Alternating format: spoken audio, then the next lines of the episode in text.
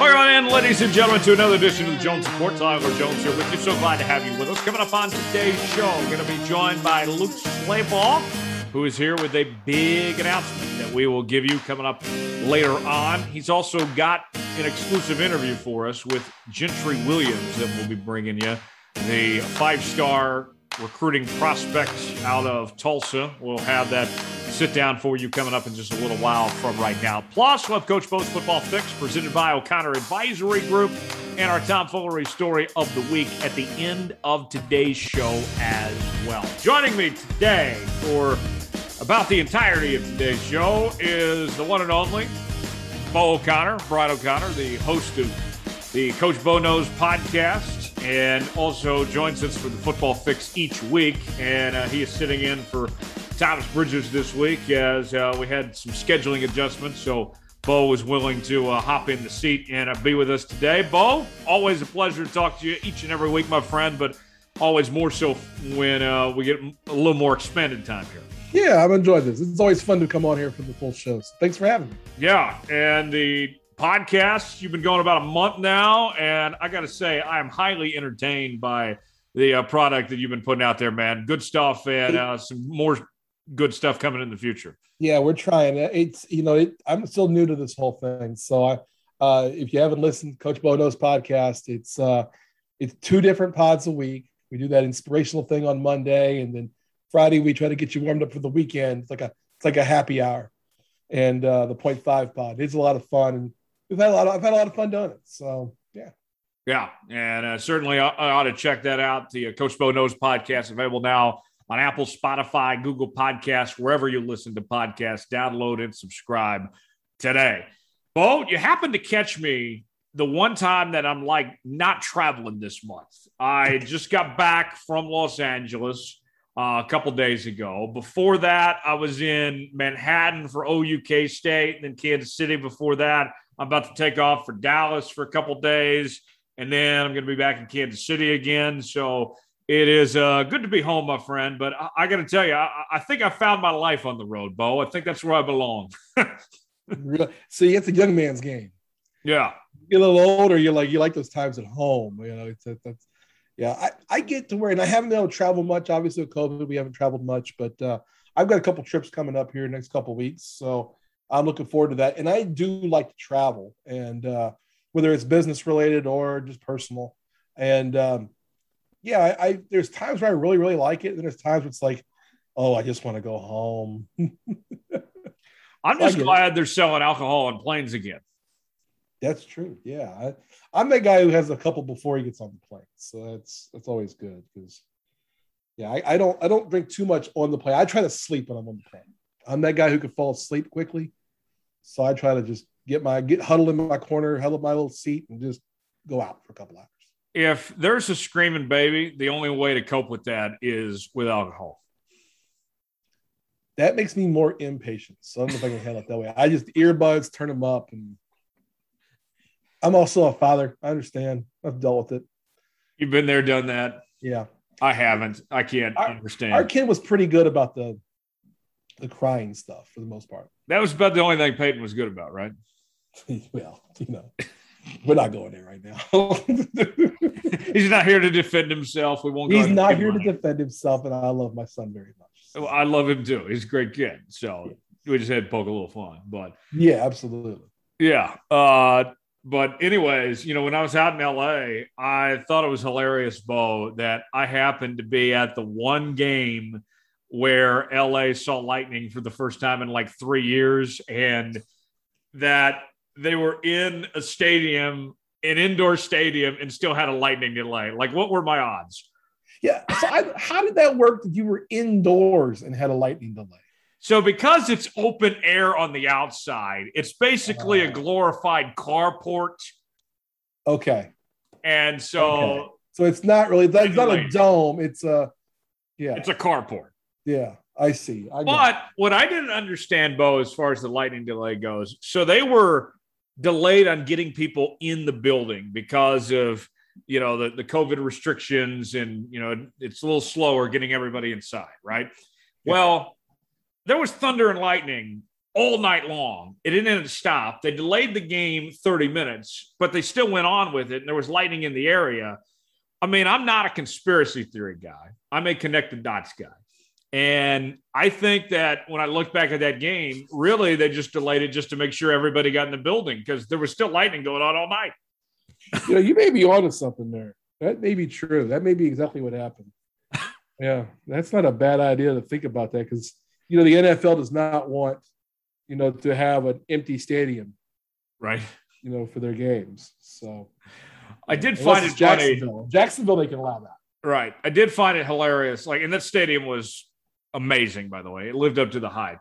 SoFi. This is SoFi, right? Yes. I cannot wait to go back uh, sometime and, and see it again. But the the thing for me that was so funny was I get home and I turn on the late local news, and that was the very first lead story was, oh crap, there's lightning in LA and it delayed a football game. Like, you know, for us in the Midwest, it wouldn't be any big deal. It'd be just another day in paradise, you know, but yeah. not so much for the folks in Los Angeles. In LA, they're just like, oh my God, oh my God. Yeah. So I've I've been in SoCal a few times and I, I love SoCal when I'm there. Yeah.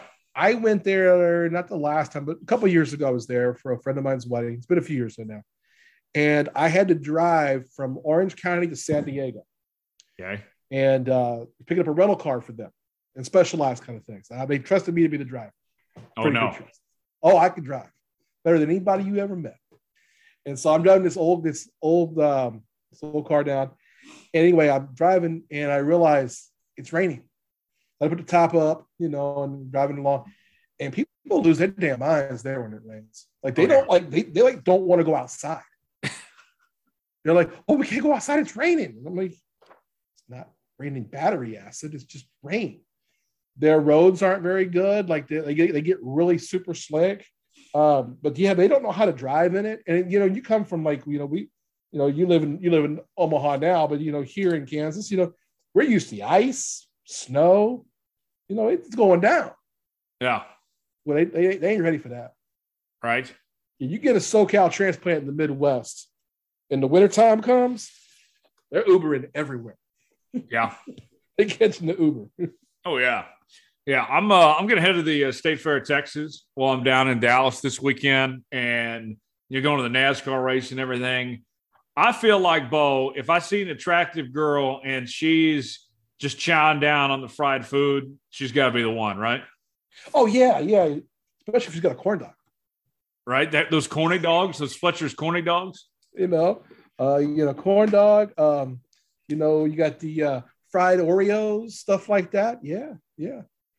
You know, that's the kind of thing you want in a woman. You know, you just you just got to be careful as they get a little bit older. I say that because I'm a wide guy. You know, I'm the, I'm the big fat guy in my family. So yeah. But um, yeah. Oh, you Bo. Can you can wifey up at the Texas State Fair. You you can find like the target rich environment, as they said in Top Gun. Perfect. Just show up with some Whataburger and we're in business. Bo, have you had a better week than Jon Gruden? Oh yeah, I think a lot of people have had a better week than Jon Gruden. What about uh, Urban Meyer? A bit of a rough week, honestly you know, it's only, you know, it is what it is. And but you had a better week than Urban Meyer? Jon Gruden. Yeah. What about Urban Meyer? Yeah, I'm doing better than him too. What about uh, Adam Schefter? You know, I'm doing better than Adam Schefter, but I'm always doing better than Adam Schefter. That guy's, the, I mean, fake news, Mr. Fake Sports News himself. You know, I was so glad you brought that up when we were pre-planning this because I was going to bring it up because you know my feelings on Adam Schefter. So, yeah, he he will be on Coach Bo's rants on the podcast this week. I will definitely be saying something about Adam Schefter. Are you having a better week than Spencer Rattler? Probably. Why all the negativity? We got to find someone who's having a good week. who's having a good week? The Atlanta uh, Braves are having a good week. Cliff the Kingsbury. Red Sox are having a good week. The Kyle Astros are having a good week. Uh, Dan Sorensen's having a bad week. Yeah. You know, did you, I am ready to contribute a hundred dollars yes. right now to the Dan Sorensen GoFundMe uh, to buy out his contract. And I'm not joking, folks. This is a real thing. Yeah. So tell us about that because I was talking to somebody about that. I have a comment here in a moment, but go for it. So there is a GoFundMe that's been started by Chandler Waldinger. Uh, and he's organizing it for money to go to the 15 and the Mahomies Foundation to buy out Dan Sorensen's contract for two million four hundred sixty-two thousand dollars. So it's going to, you know, Mahomes' foundation. How's that buying out a contract? That's what I'm wondering. Yeah. And at the same time, you know what? I, I think the Chiefs have enough money. You know, I think that if they wanted to, they could make this happen. I just wonder who his idea was to give him an extension. That's uh, the bigger question. Yeah, either Andy Reid or Brett Veach. I mean, that that's like a that might be a fireable offense. Brett's having a bit of a rough week too. They're having a rough week. That whole organization, and it's basically self-inflicted in their case, which kind of goes with the story right now. A lot of these are self-inflicted wounds. Right. Yeah. I mean, this one Super Bowl dynasty for the Chiefs is uh, starting to look like it's coming to a halt of sorts. I love when you say it that way because I say it ironically, yes. Yeah, there is no dynasty. Right. You Man. know what I, I think the parallel is this Chiefs organization right now. I said it a couple years ago. I was worried about this when when Mahomes had his first that MVP season and they made a Super Bowl. And I was like, this is mirroring Dan Marino. Yeah. This is just mirroring that guy's. I mean, the guy who's the I mean, arguably the best quarterback of his generation. At least Mahomes got one, and, and you got to assume he'll have a shot at it. But man, are, are you sure it's this season? I mean, their defense is horrible. Yeah, they're playing a Steve. They're playing like a Steve Spagnuolo defense. Just put on some roller skates offense. Get as many of these yards as you want to get.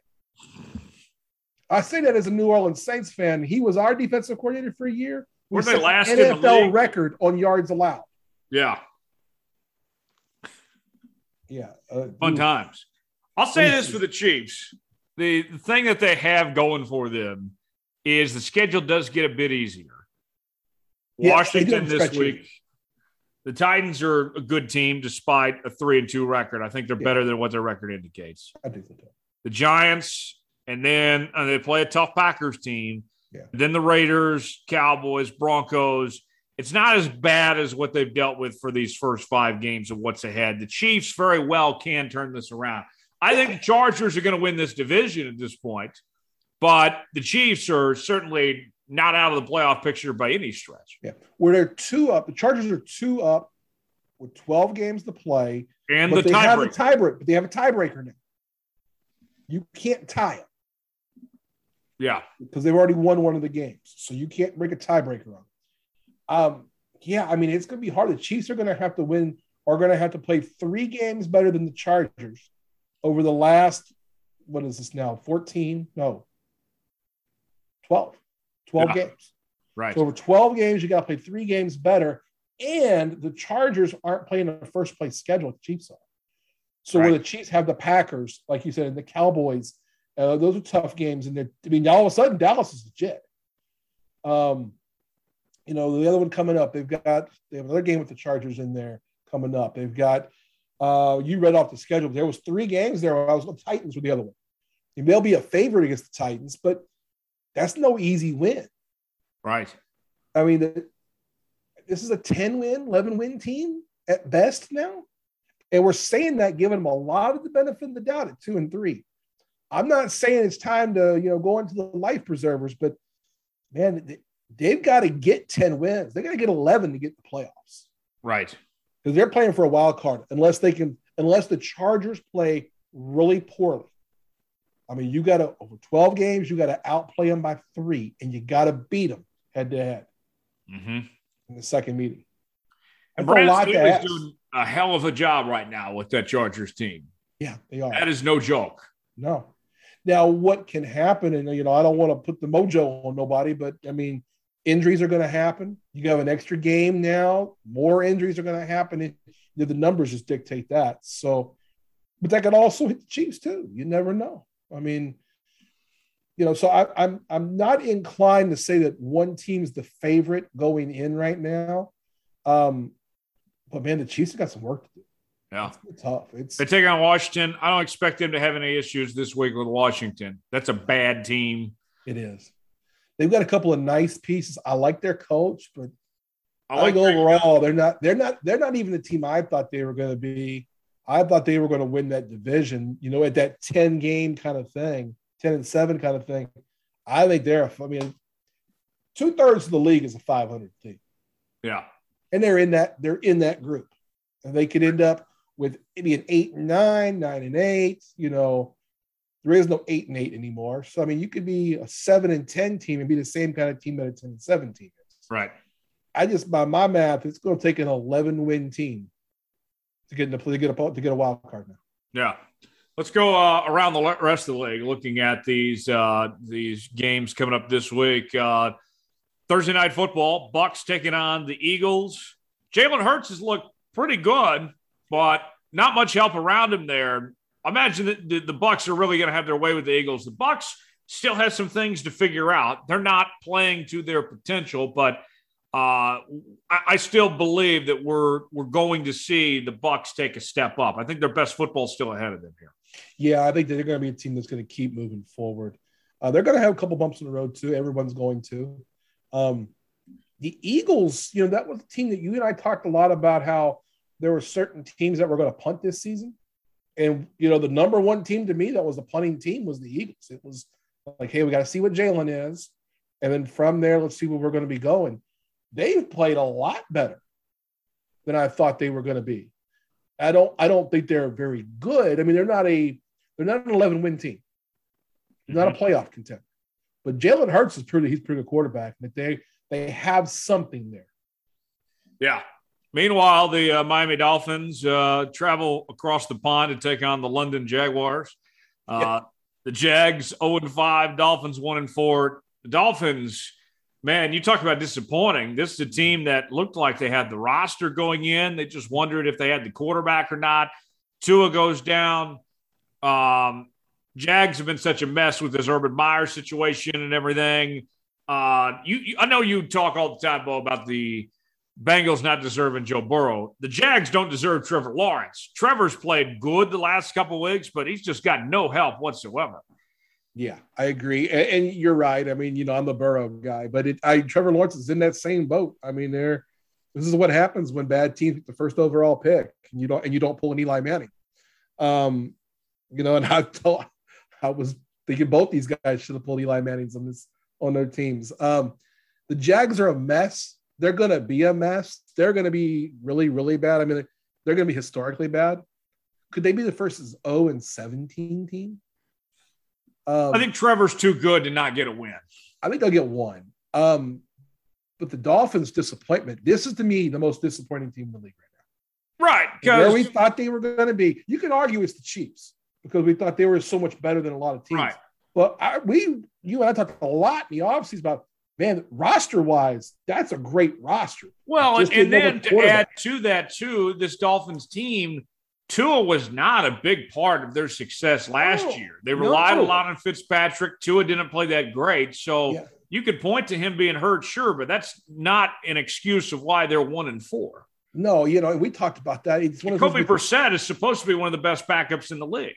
yeah, he's good enough. I mean, it, that team was, we thought they were a playoff contender if Tua plays well. And otherwise, we thought they were just kind of the middling team, but they were a team that had this good roster and they'd figure out if they were a contender going into 2022 based on quarterback play. But it isn't the quarterback play, it's the problem right now. They're just not good across the board. They're just not playing well on both sides of the ball. And this would have been the same thing had Tua been playing bad.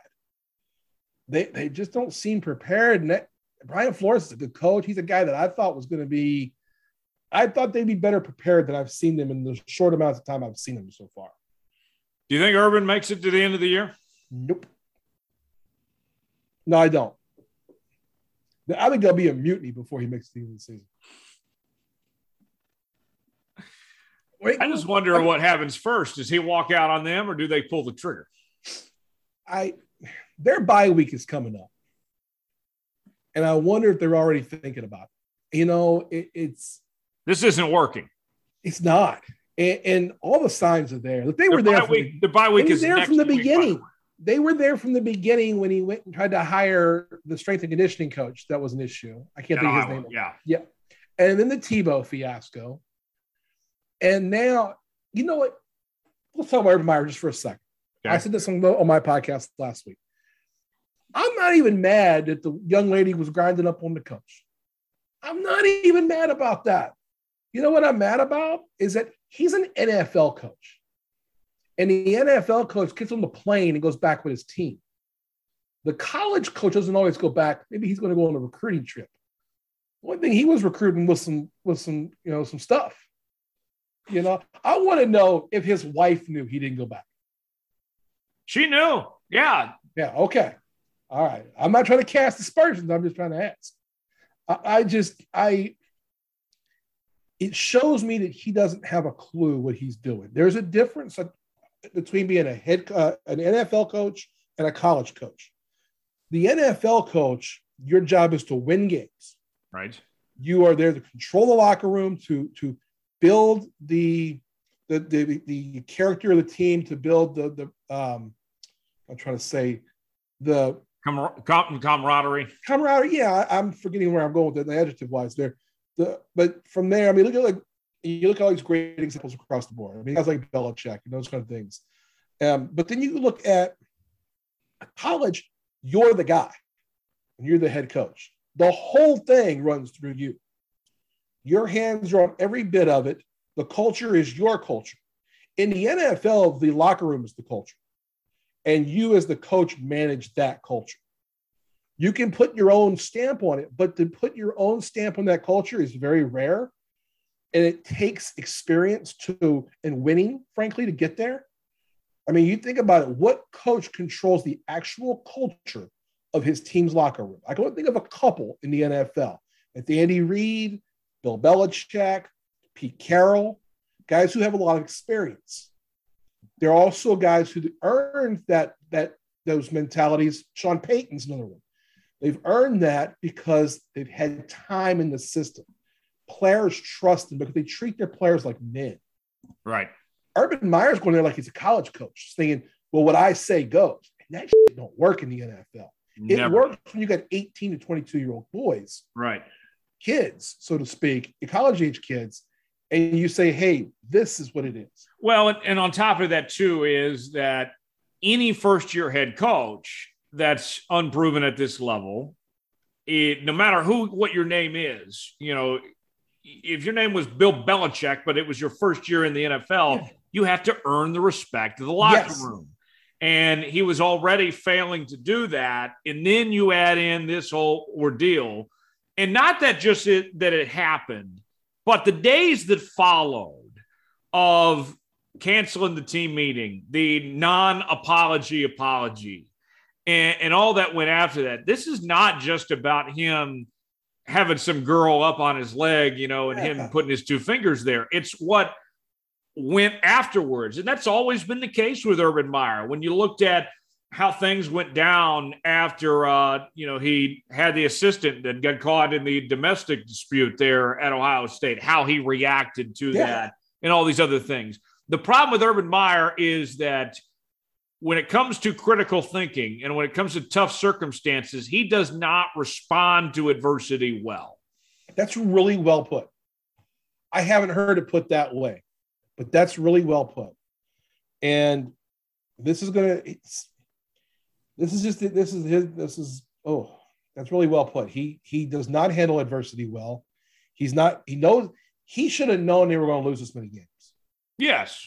I mean, I, you know, one of my favorite coaches of all time is Jimmy Johnson. He's really the last great college coach to transition to the NFL well. And besides Pete Carroll. Uh, yeah, Pete Carroll was in the NFL before. Right, right. Yeah. I read Jimmy Johnson's book and he got there and he knew what he was doing. I mean, he knew that this is a different animal. Right. You know, he looked at the locker room and says, Hey, I don't have these guys respect. It's why he went and got Miami guys at first, you know, that kind of thing, because they, they knew him. They knew that he was going to be who he was.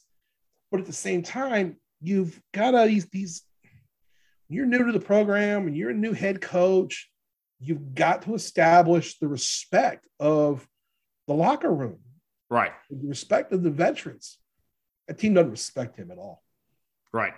The only thing he can do now is, and he should have known going in that he was going to lose a load of games.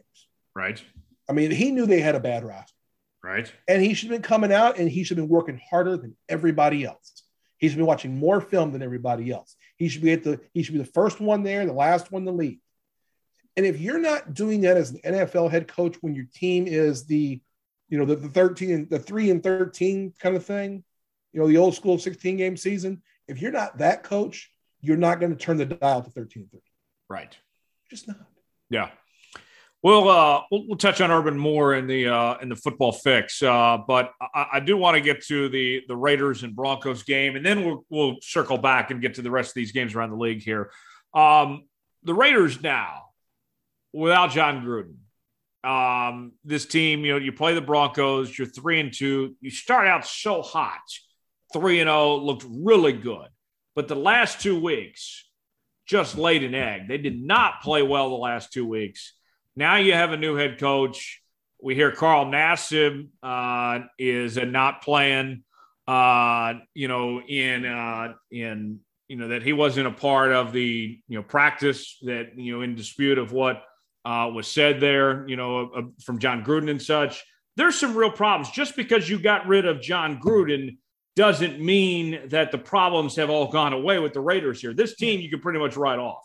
Yeah, I think so too. It, it will take a Herculean effort from a coach, and I know that they've they got this, they got a, an interim coach now. It will take a Herculean effort to keep that locker room together. Mm-hmm. And if these veteran, that very veteran team, they got some guys there. If those guys can come together, I think the other part of that is that Derek Carr is not really that well respected in his own locker room. You yeah, know, it'd be a different thing if it was a quarterback that was you know was the long term guy. You know, if it was, I don't want to name different names, but it was a quarterback that everyone liked, everyone respected, and you knew he was going to be there on the next five years because of his contract, then I think it'd be a little easier. You'd have to be the guy who had who would have to step up. But now you have that thing in, in flux too. I mean, he's a guy that's likely to get cut at the end of the season just because of the salary cap. So, really, who's the leader at this point mm-hmm. of the Raiders? And it's too bad because those first couple weeks they came out slinging and yeah. came out hot as donut grease and and were fun. And they were fun. And now it's all going to go downhill. You had a new stadium, the fans were back, 3 0 starts, Gruden's looking smart, um, some playmakers there. I mean, that game against the Ravens was one of the best games, if not the best game of the season. And now it's just like that, all gone. Their game against the Chargers was fun to watch. You know, going to LA and then all the Raider fans show up there. You know, it was like a home game there. Raider fans aren't going to be traveling right now. You know, I mean, I'm not going to see that many Raider fans when they come play at Arrowhead. Right. You know, and usually you see a contingent of those everywhere. You're not going to the rest of this season. So, yeah. Yeah. Uh, more on Gruden coming up uh, later on in a bit. Uh, Packers taking on the Bears. Uh, Justin Fields looks like he's getting better each week, but just no protection, no help. Packers, four straight wins. People were concerned after week one and that performance against the Saints. Packers are going to be uh, just fine here. I, I, like what the Packers are playing, and the Bears, no one's expecting to win this game, but if Justin Fields can have some moments, uh, they'll certainly go big towards his progress. Yeah, they just need Justin Fields to get better every week. Every week, a little bit of improvement. You know, let the play calling help him a little bit, see him get better. The Packers are the Packers, man. They are who we thought they were. And that, that little speed bump there at the beginning of week one, they're they're solid. They're going to be there at the end somewhere. You know, I mean, they're going to be one of those top two or three teams in the NFC. Um, and they got they got the dudes. So I mean, I like the Packers there, and I think that they're in good shape. The uh, Bengals taking on the Lions. The Lions, this is like the best 0 5 team I've seen. I mean, they're playing hard every week. They have, uh, you know, a good coach. I think, of Dan Campbell. I think he's doing a good job. They just they just don't have the talent there around Jared Goff and company. Uh, meanwhile, the uh, Bengals at three and two. Joe Burrow looking really good. There's a lot of promise, I think, for this Bengals team. What do you make of this matchup? Um, first thing on the Lions, I 100% agree with you. I think I like Dan Campbell. You can see where he's going. They've had a little bit of bad luck in some of these games. That's the best 0 5 team you're going to see. They're well coached. They have a little bit of culture they're building there. That's going to be a team. I'm not saying they're going to be a really quality team at the end of the season, but at the end of the season, they're going to put they're going to put it on somebody in a game. We're all going to go, oh shit. Uh, we didn't see that coming. I like him as a coach. I think he's a good fit there. I'm I'm rooting for Dan Campbell. Well, the Bengals, you know how I feel. You want me to say it? Here we go again. The Bengals don't deserve Joe Burrow. They really don't. They're going to break they the really guy. don't. That franchise does not deserve him. You know, I was thinking of it this way this past week. The Chargers have Justin Herbert. Mm-hmm. And if you were to go back right now, you ask 100 people, if you could go back to draft day, would you take Burrow or Herbert? 99 would say Herbert. Mm-hmm. I'm the one who would say Burrow. But I think it's. I like them both. It's way too, too. early. I did too. And I just look at it and I go, man, Okay, he is handcuffed by a bad offensive I'm out He- for one second here. Okay, reverse situations. If you put Joe Burrow with the Chargers, I have no reason to think that he wouldn't be at least close or just Yeah. as successful, even if not even more successful than Herbert is right now. I agree. I agree 100%. And I think that I don't know that Herbert would be as, success, uh, as successful in Cincinnati. And they're both good. I like them. They're them both really good. They're they're two of the future of this for this league. Um, a- and you can see where Burrow's got some guys. He's got a couple of dudes. I mean, he's got Ja'Marr Chase. I mean, I knew about him already.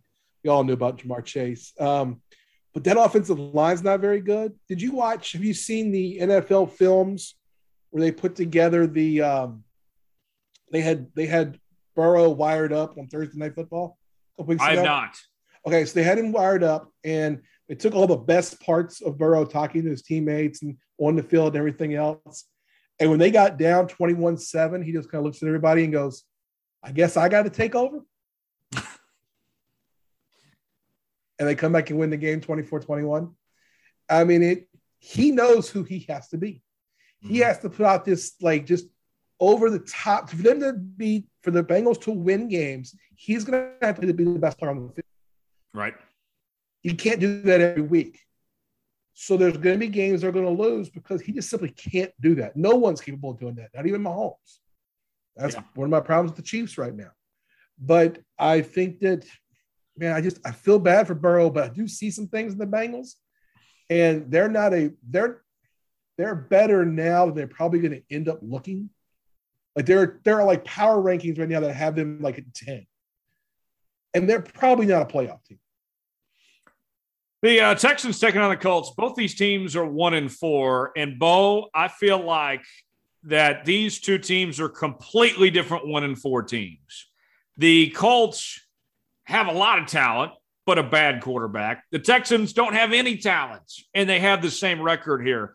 Colts are a 10 point favorite. I'm looking at this matchup. Bo, there's no reason for these teams to have the same record right now. I mean, uh, Carson Wentz is holding this Colts team back so much. They had no excuse to let that game slide when they had that big lead on Monday night against Baltimore there. Carson Wentz is who we say he is. He's Mhm. not good. No. It was a huge mistake by the Colts to, to, to do all they had to do to get him. And maybe, you know, maybe they think at the end of the season he's better than he is. That's a good football team around him. And he's the reason they're one and 4 Mhm. Now, for the Texans, they're one and four. They're a bad team. They're a pretty well coached one and four. They've been in some of those games, and they don't have a lot out there. Mhm. So, I mean, if I was going to pick this game, I'd pick the Texans. Yeah. I would. Okay. Uh, I'd certainly take them to cover. I don't see the Colts beating anybody in this league by 10 points right now. No. I don't know that. I don't know if the Colts could beat three or four teams in the SEC by 10. Yeah. Let's uh let, us move on. The uh I don't want to spend any more time. These two teams do not deserve another Yeah, second. let's go. I'm with you. You're right.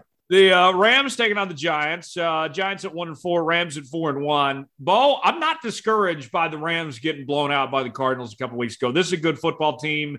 Um, Matthew Stafford, I know that he hasn't played great the last couple weeks, but they're so good. We know what Stafford's capable of here. Um, if this is their, if you want to call it slump, I don't know. I mean, so be. They'll be fine. They're going to be. They're going to take care of business, and I don't see them have any problems on the road against New York here. No, I think they'll beat the Giants pretty good. I think the Giants. I mean, what's the situation with Daniel Jones and the Giants right now? He got a concussion last week. Is he going to be playing or not? Uh, so Daniel Jones, his uh, his status right now, uh, I believe he is questionable. Okay. Yeah, I just he's played fairly well, but um, I think the Rams are really, really good. I think they're one of those teams that's actually going to be a Super Bowl contending team, and the Giants just are a middling team that's trying to figure out who they are. Yeah, yeah, he's questionable right now. We don't know uh, his his status. Uh, he hasn't been ruled out yet for Sunday as far as that goes. But uh, Rams a, a, very good team. Uh, Aaron Donald questionable, but I don't think you need Aaron Donald to beat the uh, New York Giants. Uh, right. Anyway. If you have Aaron Donald, you know they'll blow him out. Right. The uh, Vikings taking on the Panthers. This is a game that we will pick later.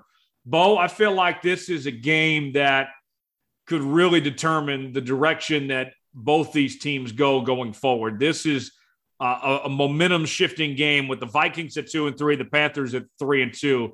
I, I don't know if you call it must win, but it kind of feels like you know you win this one uh, you're putting yourself in a lot better shape uh, going forward. Uh, you know, for for either team here it's a tape measure game. This is a game where you're going to know are you good? Are you not good?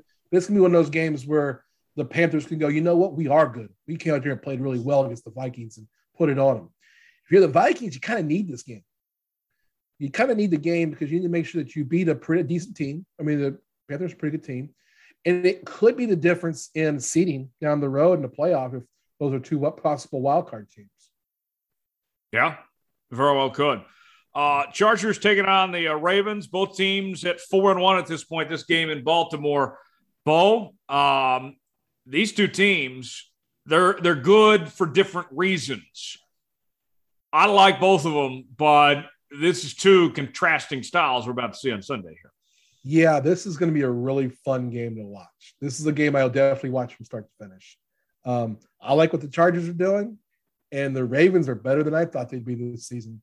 Uh, Lamar Jackson's playing like an MVP, and um, man, this is gonna be a good game. I, I this is a game I want to see. This is one of those games you look at and go, let's see how they do here because those two teams could be playing each other in January. Yeah, yeah, I think so. And uh, of the young quarterbacks, so we were talking about Herbert and uh, Burrow earlier. Uh, Herbert and Lamar Jackson, these two this is the first of many matchups we're going to see down the road. I'm excited for for this uh, young quarterback battle here between uh, Herbert and Lamar, and and Herbert's got a case to be MVP right now. Yeah, they both do, and and you're five weeks in. It's hard to you know say an MVP now, but um, you know they they're both completely different type of quarterbacks too. Herbert has this cannon for an arm. You know he's accurate, but he can throw down the field like nobody else. And then you've got uh, Lamar, who just finds a way to win. Mm-hmm. Whether that's with his legs, with his throws, he's clutch. He, he yeah, there's a clutch gene, he's got it. And he's he's willing to be a different quarterback one week compared to the next. I like that about him. I do too. Cardinals taking on the Browns. Cardinals are the last undefeated in the NFL. Browns sitting at three and two. Lost a uh, nail biter last week against the Chargers, and uh, well, I want to start with the Browns here for a second. You know, the Browns offensively last week, 42 points, played a perfect game on offense. No turnovers. It was their defense that let them down, giving up 47 points in that loss. And, you know, all these, you know, talking heads like, you know, uh, you know, Stephen Asshole Smith, you know, want to talk about that, oh, you know, look at uh, you know, look at Baker Mayfield. He couldn't get it done. He can't lead a team to a Super Bowl and such. And I'm like, did did you not watch the game? I mean, Baker's not why they lost. He made all the throws and put his team in position to win. Um, it was the defense that let them down, the defense that made mistakes. Baker has done everything. Like, look at what the Browns were before Baker Mayfield. The Browns have problems, Bo. Sure, they're not perfect, but this is a good football team. They have work to be done. But I mean, my gosh, can we lay off Baker? And I get it. I know I'm a Baker fan, but goodness gracious, Baker can take this Browns team to a Super Bowl. Baker's not the problem here. No, Baker's not the problem. If you score 40 and lose, the quarterback's not the reason you lost the game. And no turnovers. no, I mean, no, yeah, that's that's just ridiculous. Um, I Browns defense got to play better. Uh, if they're going to be a contender, I think they're a pretty good team, but they they have not played well defensively at times. Um, and and then the Cardinals, I, I, I like that team a lot. This is going to be another one of those games where you go, okay, well, what are these two teams? Are they as good as their record? Are they not as good as their record in the in the Browns case?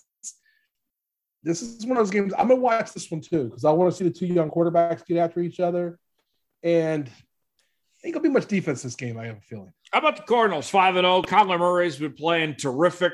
That offense is unbelievable here.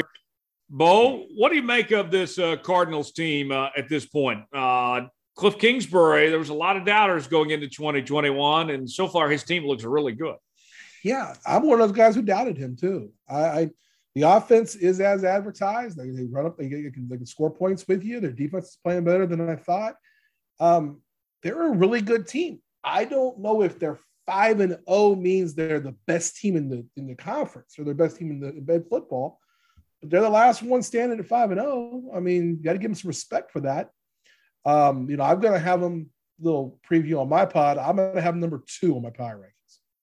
So, um, but I think there's one team that's better right now. But I mean, I can't. It's hard to fault a five and zero oh team. Mm-hmm. I mean, simple. I mean, it's hard to find fault in them. Yeah. The uh, Cowboys taking on the Patriots. Cowboys at 4 and 1, Patriots are 2 and 3. I feel like for the Patriots, their entire season was about that game against Tom Brady. And, you know, they look good, but they lost. Then you barely beat the Houston Texans. Probably should have lost that game, in all honesty. Cowboys at 4 and 1 here. Uh, I'm starting to buy into the Cowboys, Bo. I think this team is going to be a playoff team. I don't know if they're you know a team that can win the NFC yet, but I don't see the Cowboys having any issues with New England here. I think that the, the Cowboys are legit. Patriots are uh, in rebuilding mode. Their, their season's over now that they lost to Brady. Yeah. Uh, you, I think you brought up a good point about their season was based upon trying to beat Brady a couple weeks ago. Um, have you ever thought about this in your lifetime? Did you think that Bill Belichick's team would ever be the the underdog to the Dallas Cowboys? No. I'm I'm starting to believe in I'm starting to believe in Dallas. I am I'm starting to believe in Dallas. They, Kellen Moore that, is looking like one of the best OCs in the league. You know, I'm not a big fan of Mike McCarthy, but I'm not either. Kellen Moore is OC and Dan Quinn is DC. That's a hell of a staff. Yeah. And and Dak's playing like an MVP. Yeah. Dak if as long as they stay balanced offensively and don't do not if, if they if they stay or they can keep running the football, if they just stay balanced, they're going to be tough to beat. Where you get them is you get them down and you make them have to throw the football. Maybe you got that, you play more DBs. You don't have to worry about Pat Russell the rushing the passer as much. Okay, now we don't have to we don't have to stop the run because we got we're ahead. You can beat Dallas. That's what's happened in the two games they've lost. But See, the yeah, uh, I, Seahawks taking on the Steelers. It's a shame this game's on Sunday Night Football because neither one of these teams making the postseason. Um, the Seahawks are starting Geno Smith, Russell Wilson out for a while um, with that injury he suffered. The uh, the Steelers, Big Ben played good last week. First good game he's played all year at this point. Bo, uh, I think the best quarterback in this game is probably Geno Smith. Right now, yeah, yeah. Ben's Ben's washed. He, he looks like Jared Lorenzen back there now. He's he's just washed. It, uh, he had nothing funnier than watching Big Ben try to scramble right now. Oh God, that's that's like watching. It's like something you see on Japanese TV. You know, it's just hysterical. And, and you know, he's Geno played fine against the Rams. He did. He he played well. He's not. he's the kind of guy that hopefully can get you 500 while your starter's down. I don't know how long Russell Wilson's out, but if he can keep them, you know, moving the chains forward, then I mean, fine, at least till he gets back. Look at what he did. And look at Sam Darnold in Carolina. I can't wait to see what Zach Wilson does in 2027 when he's out of New York. 2027? Is that how long he's there? Oh, yeah. He'll be gone in, maybe gone in about eight weeks. Uh, just he'll be like, "Get me out of here! Get me out of here!" You know. Oh, last one for you: Monday Night Football, Bills and Titans. Bills look great, man. That was painful what they did to the Chiefs on Sunday, but uh, you know the the they kind of remind me when it comes to starts of the season, like the Packers. Week one was just a wash. They were not ready. Week one, I think they'd be the first to tell you too. They were not ready for that game against the Steelers. Packers were not ready for that game against New Orleans, but all they've done since is win four straight. Titans at three and two. That's a team with a lot of talent, but Tannehill hasn't really played that well. On the road, we're going to pick this one later. Bo, um, you know, we, we, talk about statement games and, and checkpoints and such. Huge checkpoint for both these teams. It is. Um, if you're Buffalo, win this game against a team that you know is a good team. I mean, the Titans are a good team. If you can go in there, stop that run game, show another dimension to your defense. All you had to do is stop the Chiefs last week, and then if the offense just keeps moving, they're they're tough out. Yeah, so yeah, I think so. I That's gonna be a good game, I think. Yeah, uh, a lot of a lot of football talk coming up uh, here on the Jones Report. Uh, Luke Slabaugh going to join us here in just a second. He's got a great interview with uh, five-star Oklahoma high school recruit Gentry Williams that we're going to bring you. Then uh, Bo's going to be back for the football fix. Plus, we'll have our Tom Foolery story of the week, our Big 12 breakdown, all that more as we continue. Stay with us here on the Jones Report. Joining us now here on the Jones Report this week is Luke Slabaugh, and we have a big announcement to make as uh, He's about to tell us about his next chapter after his time at Fox 23 in Tulsa. And he joins us right now. Luke, appreciate the time, man. I'm so excited for uh, what we're about to announce here. And you also have a, a great interview for us that we're going to get to in just a few minutes as well, man. It's always great to see you. I love joining the Jones Report, even if the rich baritone voice of Tyler Jones intimidates me just a little bit. I can I can never reach that status. But I'm happy to announce that we are launching a podcast on your network called Raw Tools. Raw Tools. And it's going to be out every Tuesday. And Luke, kind of give us some insights. What can people expect from Raw Tools? That's such a great question. I wanted something that was raw, thus the name, unfiltered, but not limited just to the world of sports. Like I'm a sports reporter, that's my background.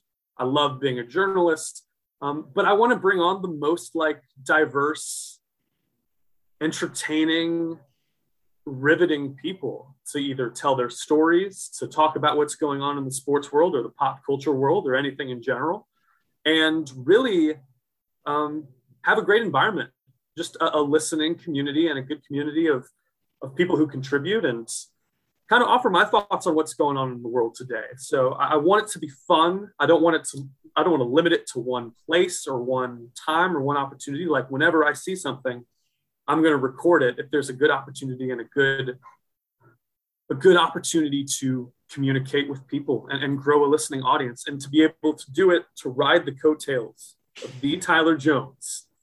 It's something special. I'm so excited about this. And Luke is going to complete our weekday lineup here at the Studio Soapbox Network. I hold things down with the Jones Report every Thursday.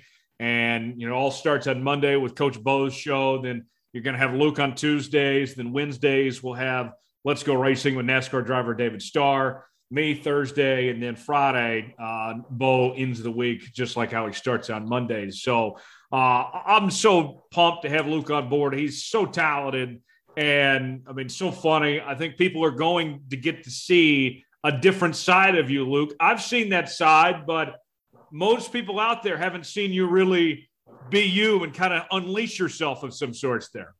Yeah, you know, one of my least favorite things is being put inside a box. And, and, there have been instances in my career where that's happened a couple of times. But if you've seen me out on the street or see me just in a more relaxed setting, I think some of my fellow journalists can confirm that my mind works in a different way sometimes. I try to approach things from a different angle, offer different takes, different life experiences. And I mean, I really owe that to the wonderful people that I've met. So I like to be a little bit off the wall. Um, I, I, go down the Twitter rabbit holes too much sometimes. I try to I try to take in a whole lot of content. I know that one of the general rules of the internet has always been don't read the comment section, but I'm like an avid reader of the comment section because some of the funniest I've heard comes from just off the wall, random, you know, people in their basement in Boonville, Missouri, just firing off comments on a Metallica video, and I just love it. So I've I've always enjoyed that, um, and that's what I love about Tulsa too. Like I'm here right now in my kitchen studio, which has been intact since the stay-at-home order of March 2020, and uh, it's really brought me closer to people. The, the city here in the state of Oklahoma, where you're from, is the perfect breeding ground for uh, a great podcast and, and, again a wonderful uh, I hope, addition to network. Yeah, well, and as we build this network, I knew that we weren't going to be able to get very far along without having to bring in a Mizzou guy. I mean, you guys are just everywhere, and this goes to show you folks uh, how well Luke and I work together and how much we're on the same page when a Jayhawk and a Tiger can pull this off. Uh, I mean, I, am excited uh, to have you on board, man, and for people to see what we're uh, we're bringing together and and a slice of Oklahoma too. I mean, uh, you've had some stops along the way in in uh, you know in Tennessee and Oklahoma, Missouri too. A lot of this seems like this podcast is going to kind of look back and some of the people you've met along the way. Yes, and without giving away any spoilers, my first episode I've already got guests lined up, and one of them, uh, one of the people that I'll have on is someone who's very special to me. was a mentor early on in my career, um, but is also in a different place himself in life, and it's like I said, I don't want to limit this podcast to one place or one sport or even one subject matter. Like, yeah. if we can get Lady Gaga on the podcast, she's coming on the podcast. Like, that lady, you're invited. Lady Gaga. Yeah, I invited. mean, not that she would do that, but like, I'm I'm blessed to have met so many people in in my lifetime, even just in, in passing moments. Like, I met Peyton Manning five minutes once. wasn't journalism related. Wasn't trying to get anything out of him, but just met the guy and I was like, this is a this is a life goal accomplished. Like people dream about stuff like this. Like I personally didn't, but like I respect it. Like I love the hustle. And so yeah, we we may, I mean, we'll you'll learn some of my backstory, the the dirty secrets you don't know um, from Knoxville, from St. Louis, from historic Tulsa, Oklahoma, and uh, my you know my stops along the way. I I've really been blessed in my career. So, Luke, for folks that may not know you, and maybe folks that are familiar with you, what would be your pitch? What would you tell them why they should check out Raw Tools uh, coming up here on uh, Tuesday? be the best 30 40 minutes of your day uh, if you're driving to work if you're it'll be the best 30 minutes of your life no it'll be like uh, I want it to be personal. I want it to be fun. And yeah, we'll tackle some serious topics in the world of sports as much as you can. Um, once I discovered at the end of Bruce Allen's emails, absolutely, like we'll talk about that for sure. Um, but I think I want a sense of community, and I want someone out there who might feel the same way as me, but but doesn't have an outlet to express that, or doesn't hear anyone else's voice really. Um, not that we're going to dabble in any extremist type things. No, no, no. But just like we want, I want to make people happy at the end of the day. If I've got something to share, I want to make you happy too. We might edit out that part about extremist stuff. just as a thought. we'll uh, we'll cut that out later, but we really want to cut that out. Uh, Luke, before we get to your interview here, go ahead and tell us about Gentry Williams and not only the football player that he is, but uh, the individual. You've gotten to know him pretty well. He's, he's a pretty good kid, and he's got a bright future. Yes, this is my third football season in Oklahoma, and so I've known him for a while. Gentry Williams is one of my favorite people that I've met in Tulsa. Uh, he's very considerate, intelligent. He's a good teammate. Um, coaching staff loves him, and he's good, good family as well. Great upbringing, and go to Booker T. Washington High School. he knows that. I mean, he is the next in line of a legacy of great football players. His head coach Jonathan Brown went to Tennessee. You think of you know Dax Hill and some of the other. Um, I'm trying to remember the other receiver that went to Tennessee. God, his name escapes me, but he played for the Saints for a long time.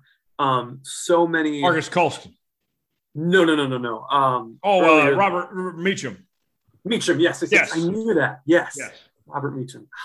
This is where, you know, they say they say your your body and your mind doesn't break down until after thirty or so. One, I think I might have broke my wrist at the gym the other day, and secondly, just oh, Meacham. I met him once too. I love him, but in terms of Gentry Williams, getting back on course, he has a lot of talent on the football field could play any position you asked him to and would do it humbly. Yeah. And he has really embraced this recruiting journey and it's not really over. He's going to announce his decision on Monday and we'll talk about that. We go through the schools, the final four schools that he's narrowed it down to. But you get a really good sense for just where he's at. He's very mentally just strong and present and almost kind of at peace. Like he's happy with his decision. He says it's a match made in heaven. He's really happy, and, and while being having both feet in the present, wanting to end high school with a bang, he's ready for the future as well. And so I'm really excited for him, I'm glad I got to sit down and talk with him. Yeah, well, let's go ahead and uh, get to that interview right now. Uh, here is uh, Luke Slabaugh with Gentry Williams here on the Jones Report. He is the number one ranked recruit in the state of Oklahoma for the class of 2022. And on Monday, Gentry Williams will announce where he's going to college. Gentry, in the last week, who's blown up your phone the most? Uh, as far as schools, I say, you know, I've been talking to USC, Oklahoma, Missouri, Florida. Sure, even some new schools I've been talking to, you know, even though they know I'm committing, they still want me to come on campus. So. But you narrowed it down to those first four schools you mentioned, right? Yes, yes. So let's go through those one by one. USC just fired their coach, Clay Helton. Mm-hmm. Why keep them in the mix amid all the uncertainty? Mm-hmm. I think just the relationship that I have with some of the people that is going to be on the staff. I think, you know, it's still very uncertain. I think you're correct about that. But I think you just can't diminish a relationship I had before with that type of staff. So that's why I continue to talk to them. At Missouri, you know defensive backs coach Aaron Fletcher. He had been at Tulsa for six years, which is how you connected with him at mm. first. How does he bring out the best in his defensive backs? No, most definitely. You look at the talent that he had at you know TU, and then I know Coach Fletcher on a personal level. I was able to get to know his family, so you know running track with his son and having that relationship. That you know he's a really good dude, but he's able to develop guys that you know might not be as highly ranked or as talented to be you know that highly ranked or talented you know going into the draft and you are already a highly heralded natural talent type mm-hmm. guy, how much more could he elevate your game? I think my game can really go to any type of level I want to take it to. It depends on how hard I work, and you know I'm going to take myself to any level I can to be great. Florida is way out there. Mm-hmm. Um, who were the primary points of contact that made you feel welcome in Gainesville? Yeah, I would say definitely Coach McGee, Garrick McGee. He grew up with my cousin. They're like actually like best friends to this day. So having that relationship with Coach McGee and then Coach Mullen, um, when he first recruited me, they recruited me like a week after I tore my ACL, and they did not care. So just still having that relationship was really important. And to my understanding, they still view you as a wide receiver prospect, right? Yes, as a receiver. How do you view yourself today? Uh, I view myself as a you know a skillful athlete that can play offense and defense. Um, you know, I haven't really decided which side I want to play yet, but I feel like I can be skillful on both of them. Those first three schools we talked about haven't really been in the national title picture in a few years. I'm curious, as a recruit, what time span do you gauge for a program's success to determine its appeal? Mm-hmm. Um, for me, I've always looked at the recruiting classes before, you know, usually just the two recruit, recruiting classes before, and just seeing the type of guys they're bringing in to see how that program is, what direction that program is really going in. You know, it's because um, you take a school like USC, you know, obviously they're not, you know, playing at the best level right now, but you look at the recruiting class in 21, I think they brought in like the number eight recruiting class. So it's like the change is going to happen. It's a matter of when. So you, you look at it like that. Speaking of recruiting, Oklahoma has been on fire the past few weeks or so for the 23 class as well as your class. And I'm sure you know several people there at the school who has been blowing up your phone and telling you to come to OU. No, most definitely. Uh, shoot, before I even got out here, going back into side, Coach Manning had texted me and asked if I saw the commit they got yesterday. And so it's just like I see, you know, the talent they're bringing in. I think the 23 class is probably like one. Of, I think it's number one in the country right now. So they're bringing in some high level talent. Um, it's just it's really good what they're doing. It's a great thing. How long have you known your decision, your choice to play college football? Uh, I'd say personally, I've known my decision probably for about two or three weeks. Um, two or three weeks, just been knowing what I've been wanting to do, but uh, like my mom and my dad, especially my dad, he's like really, you know, like he doesn't like to be involved, but I like him to be involved because he thinks like I think. So talking over with him, and just seeing, you know, I didn't even say where I wanted to go to school, but he said it. Shoot, and uh, I think it was a match made in heaven. So. A match made in heaven. How did he react, your father, when you told him the news? It's same old though. He, he he don't really have too many highs. You don't have too many lows. Um, I think that's why I'm able, you know, to be myself around him and just continue to be great and strive for greatness. Because you know, when you you're around with people, you know, who don't let you get too high on your highs, but don't let you get too low. I mean, that's people you want. Does the school you've chosen know that you've chosen them? No, and they'll probably find. I'll probably tell them in the next couple, like next two or three days. I just been really busy. Yeah, but I, I've talked to him. Like it's not like the communication that died, but I just haven't told him. What's made you busy these last few weeks? Uh, shoot, trying to set up for the commitment. Um, really, that's been busy. Trying to prepare for a game because you know I'm not looking past my senior year. Like this is a season I'm taking very serious. It's just dealing with that, and then just begin. Um, I want to say mixed emotions, but you know, doing some dealing with some personal things. You know, trying to you know prepare myself. What kind of emotions do you anticipate with this recruiting process coming to an end, a new chapter beginning on Monday? What types of emotions and feelings do you anticipate? Uh, obviously, I look at it as a long time coming. You know, I think I'm very blessed to be in this situation because not a lot of people get to go through it. But really, just ready for the day to come. Um, I understand that even though with me committing, you know, my recruiting process isn't really over. I know people probably still gonna hit me up, still gonna want me to come out there to come visit, but to be able to know in my head where I want to go right now, it's probably gonna be the biggest blessing on me and my family. You had mentioned to me previously, just in our conversations, me as a journalist, you as a recruit, asking about certain places, travel, road games, things like that. How beneficial would it be for a school in recruiting you to be a member of not one but two conferences during your time as a player? Um, that's not really something I haven't really thought about, to be honest. Uh, looking at the conferences and see where they're playing. Um, uh, to be honest, I haven't really paid it too much attention. I think, you know, all conferences bring something new to the table and just a different element to the game. I think you know I'm just grateful for all the schools that really recruited me. You know, it's it's a hard decision at the end that you got to pick one of them, but just really blessed and grateful for the opportunity and to show people at Booker T, you know that you know we're gonna continue to have guys like this even after me. Uh, Michael T, Isaac Covington, Jordan Drew, Jaden King. Those are two dudes. You know, later in the month I will be committing, but I'm just I'm just blessed to really be in this capacity with these type of guys to, be, to get this opportunity. That's really the biggest. You mentioned something great there. Booker T. Washington High School has such a tradition of not just great players but great defensive backs as well.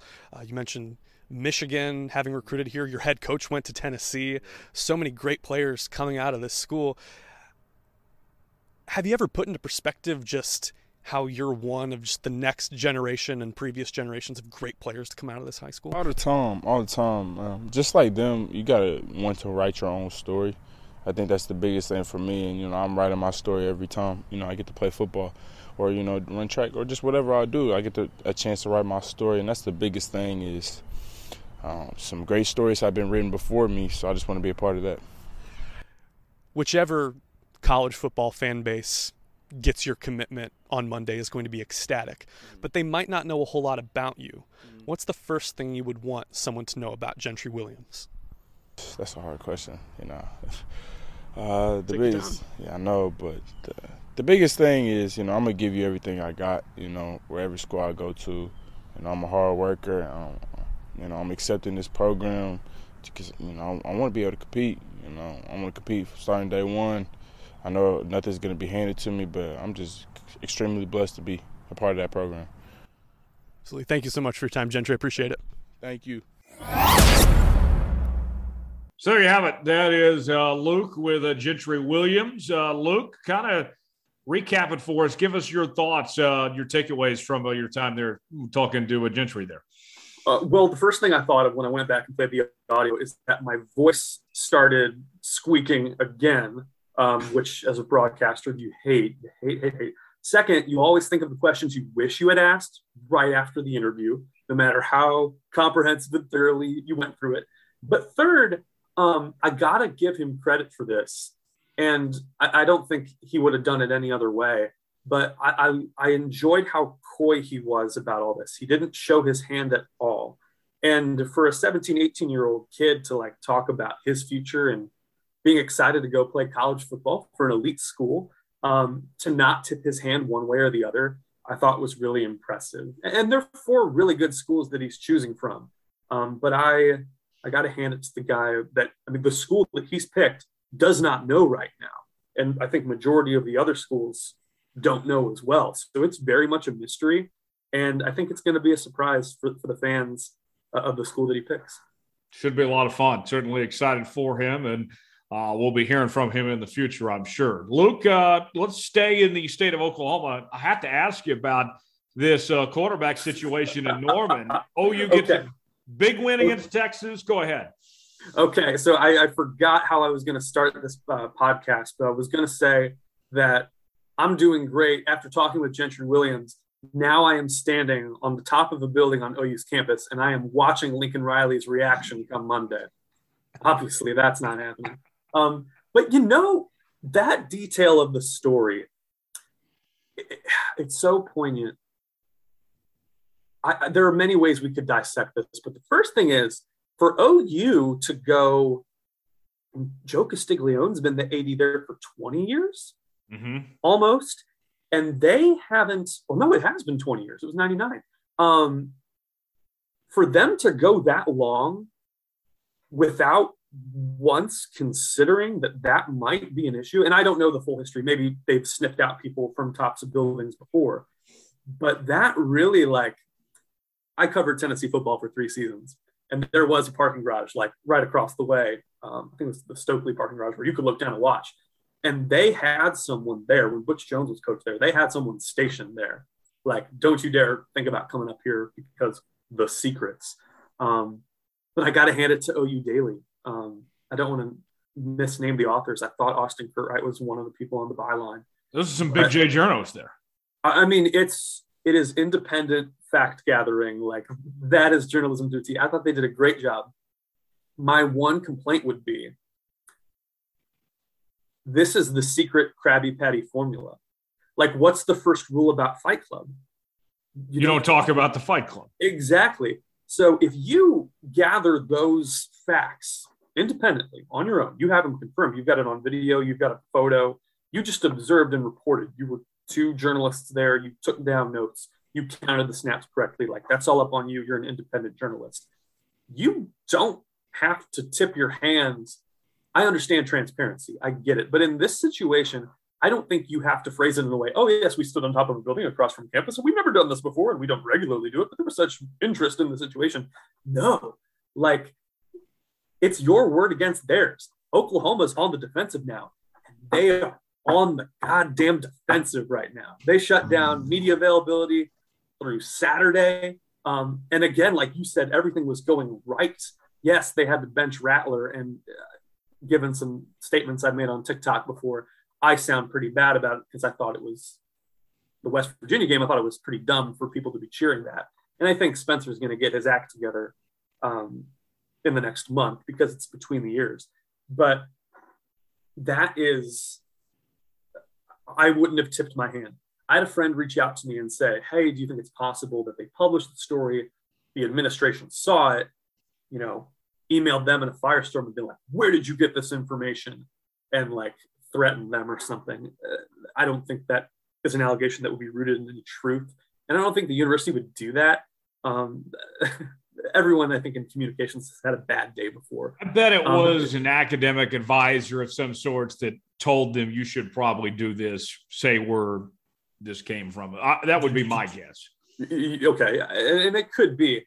Again, there's nothing wrong with being transparent about it. But again, it's your word against theirs. And that might sound unethical, but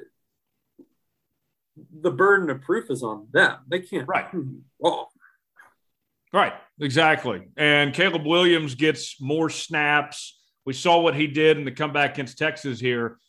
I don't see how this is even a quarterback controversy here, Luke. To me, there's no turning back now. How do you not start Caleb Williams on Saturday night against TCU? Well, I think you do, um, first and foremost.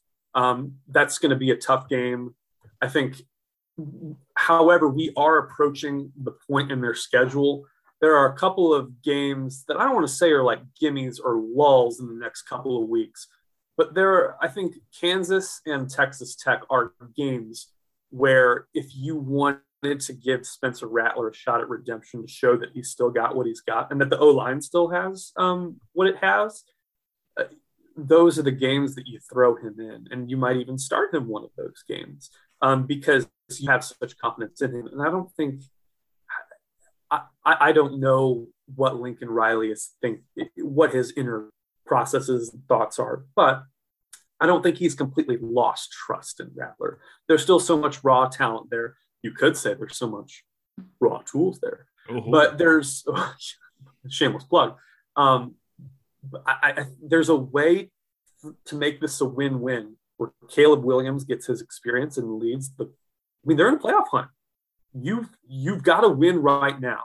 Right. OU doesn't win the game against Texas if they don't bench Rattler, and for mm-hmm. that, that this is my mea culpa. Yes, benching Rattler in that game was justified. You don't right. win that game without it. You've got playoff aspirations. You're the number four team in the country.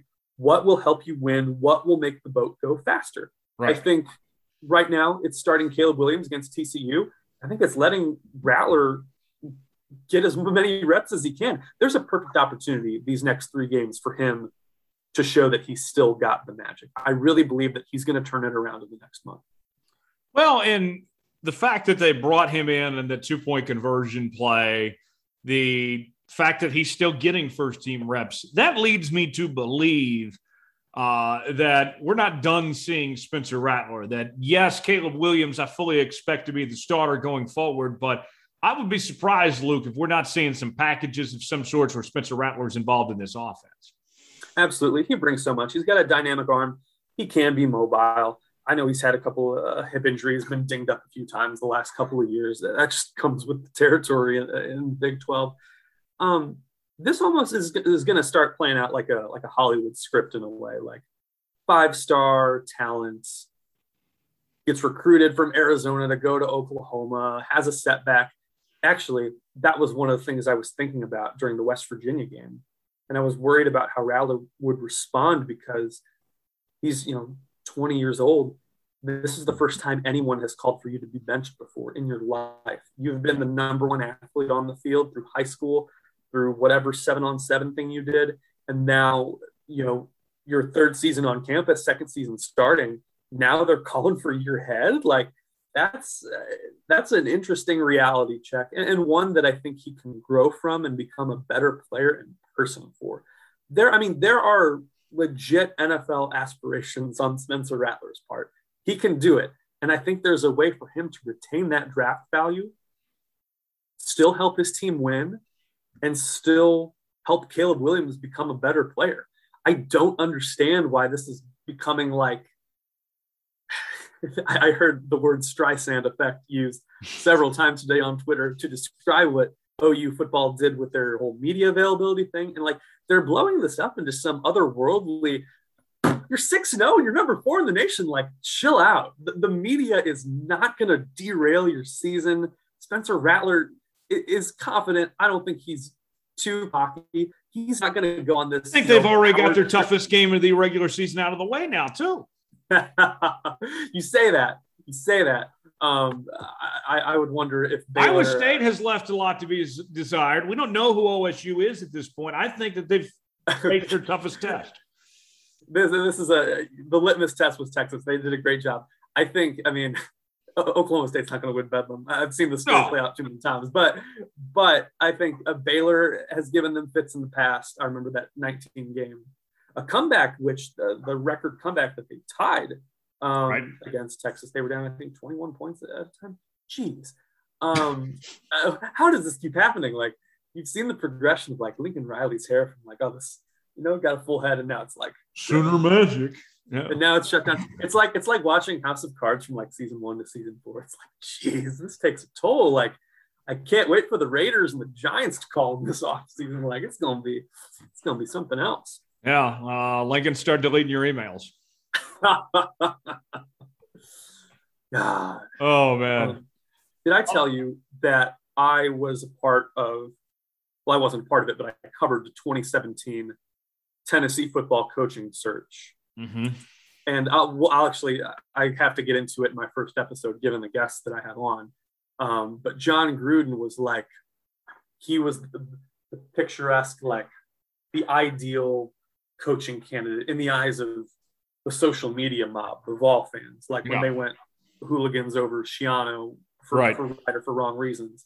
Like he he was referred to in social media circles as the white whale. Like Jon Gruden was like like a legendary mythic like you have to it's like idealizing like your first crush you like idealizing like the dream job like it was tennessee fans Jon gruden like god he's going to bring the program back to back to glory you know he's one of us which by the way is one of the least like accurate things he's not from tennessee he was a grad assistant under johnny majors for one season I think that's when he met his wife when she was a cheerleader or something. Yeah. Like the Tennessee ties, like razor thin, and they were just like, bring Gruden home. And in retrospect, now people are deleting all their tweets and being like, God, I'm glad that didn't happen. We really dodged the bullet there.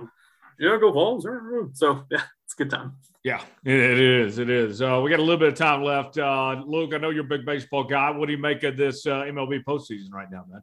I'll tell you what, um, for all the effort that MLB put into like stopping the cheating and the sign stealing and the the pitch altering and foreign substances and stuff, it is great that the two teams, two of the three teams that were responsible for the sign stealing investigation being kicked off, the Astros and the Red Sox, are competing for a shot in the World Series. Isn't that like, great? That's poetry. And Alex Cora is back too. Like uh, I'm not saying that they're doing that, and Dusty Baker may be the least like analytically inclined manager out there, um, but I am, I am so like, it's so redundant, man. Like the Cubs won it a few years ago, which is great. The Nationals won it, and I was happy for them. And then like the Dodgers won it last year, and they they're probably still the favorites to win it again this year. I just, it'll be fun. I, I I'm surprised that I mean, when we're recording this, like there's no games on tonight. There should be. It'll be a perfect game five between uh, Dodgers and Giants tonight. I feel and, like you know, I oh, feel oh, like the winner of that Giants Dodgers series is going to go go on to win the whole thing. Luke. Yes, I mean it's the two best teams in baseball going at it. And when I was when I had a vested interest, like a rooting interest in baseball, I don't so much anymore. Like I'm happy when certain teams win and happy when other certain teams lose, but no, it doesn't move the needle for me as much as it used to. But back when I was a fan, I learned to want to play the best teams early and beat those best teams at their peak. Like, because that instills, I think, a resilience in a club for later in the postseason. You don't want to face the Phillies when they don't have Bryce Harper. You don't want to play um, the Astros if they have a starter down, if, if McCullers isn't pitching or if they have a bat out of the lineup. You don't want to face the Dodgers when, God, any of their stars are, are out and, and down for the count, which I think in retrospect, I mean, the Cardinals couldn't beat the Dodgers and Max Muncy was out of the lineup, their best power hitter. Mm-hmm. So I've learned that you want to play the best teams at their best. And this is a great example, a great opportunity for either the Dodgers or the Giants to pave the way. Yeah, I think you're absolutely right about that. Luke, before we go, uh, let's plug the show one more time and where people can uh, find you and follow you, man. Raw Tools launches on Tyler Jones's esteemed podcast network on Tuesday. It will be available on all the podcast platforms. There will be video segments on YouTube as well and on my TikTok at Luke Slabaugh, L U K E S L A B A U G H. That is also my Twitter handle where I tweet stream of consciousness things. And that's about it. Yeah. Luke, I'm excited for you. Welcome aboard the ship, my friend. We're uh, we got some exciting times ahead, and check out Raw Tools coming out this Tuesday. Available on Apple, Spotify, all your uh, podcast platforms. Should be a lot of fun. Some great stuff ahead. We'll be talking down the line. Thanks for joining us, man. Thank you, Todd. Appreciate it. Big thanks to Luke Slabaugh for joining us here on the Jones Report. Proud to have him now a part of the studio soapbox family. And uh, Coach Bo rejoins me for Coach Bo's football fix presented by O'Connor Advisory Group. You can check out O'Connor Advisory Group online, oagks.com, o'connoradvisorygroup.com. Also on Facebook at O'Connor Advisory Group. You can reach Bo by phone at 785 856 0720. That's 856 0720 to schedule an appointment today. Also by email, bryan.o'connor at lpl.com. That's Brian with a Y O'Connor at LPL.com. And Bo rejoins us right now. Bo, what's going on this week at O'Connor Advisory? Man, you know it. Summer's over.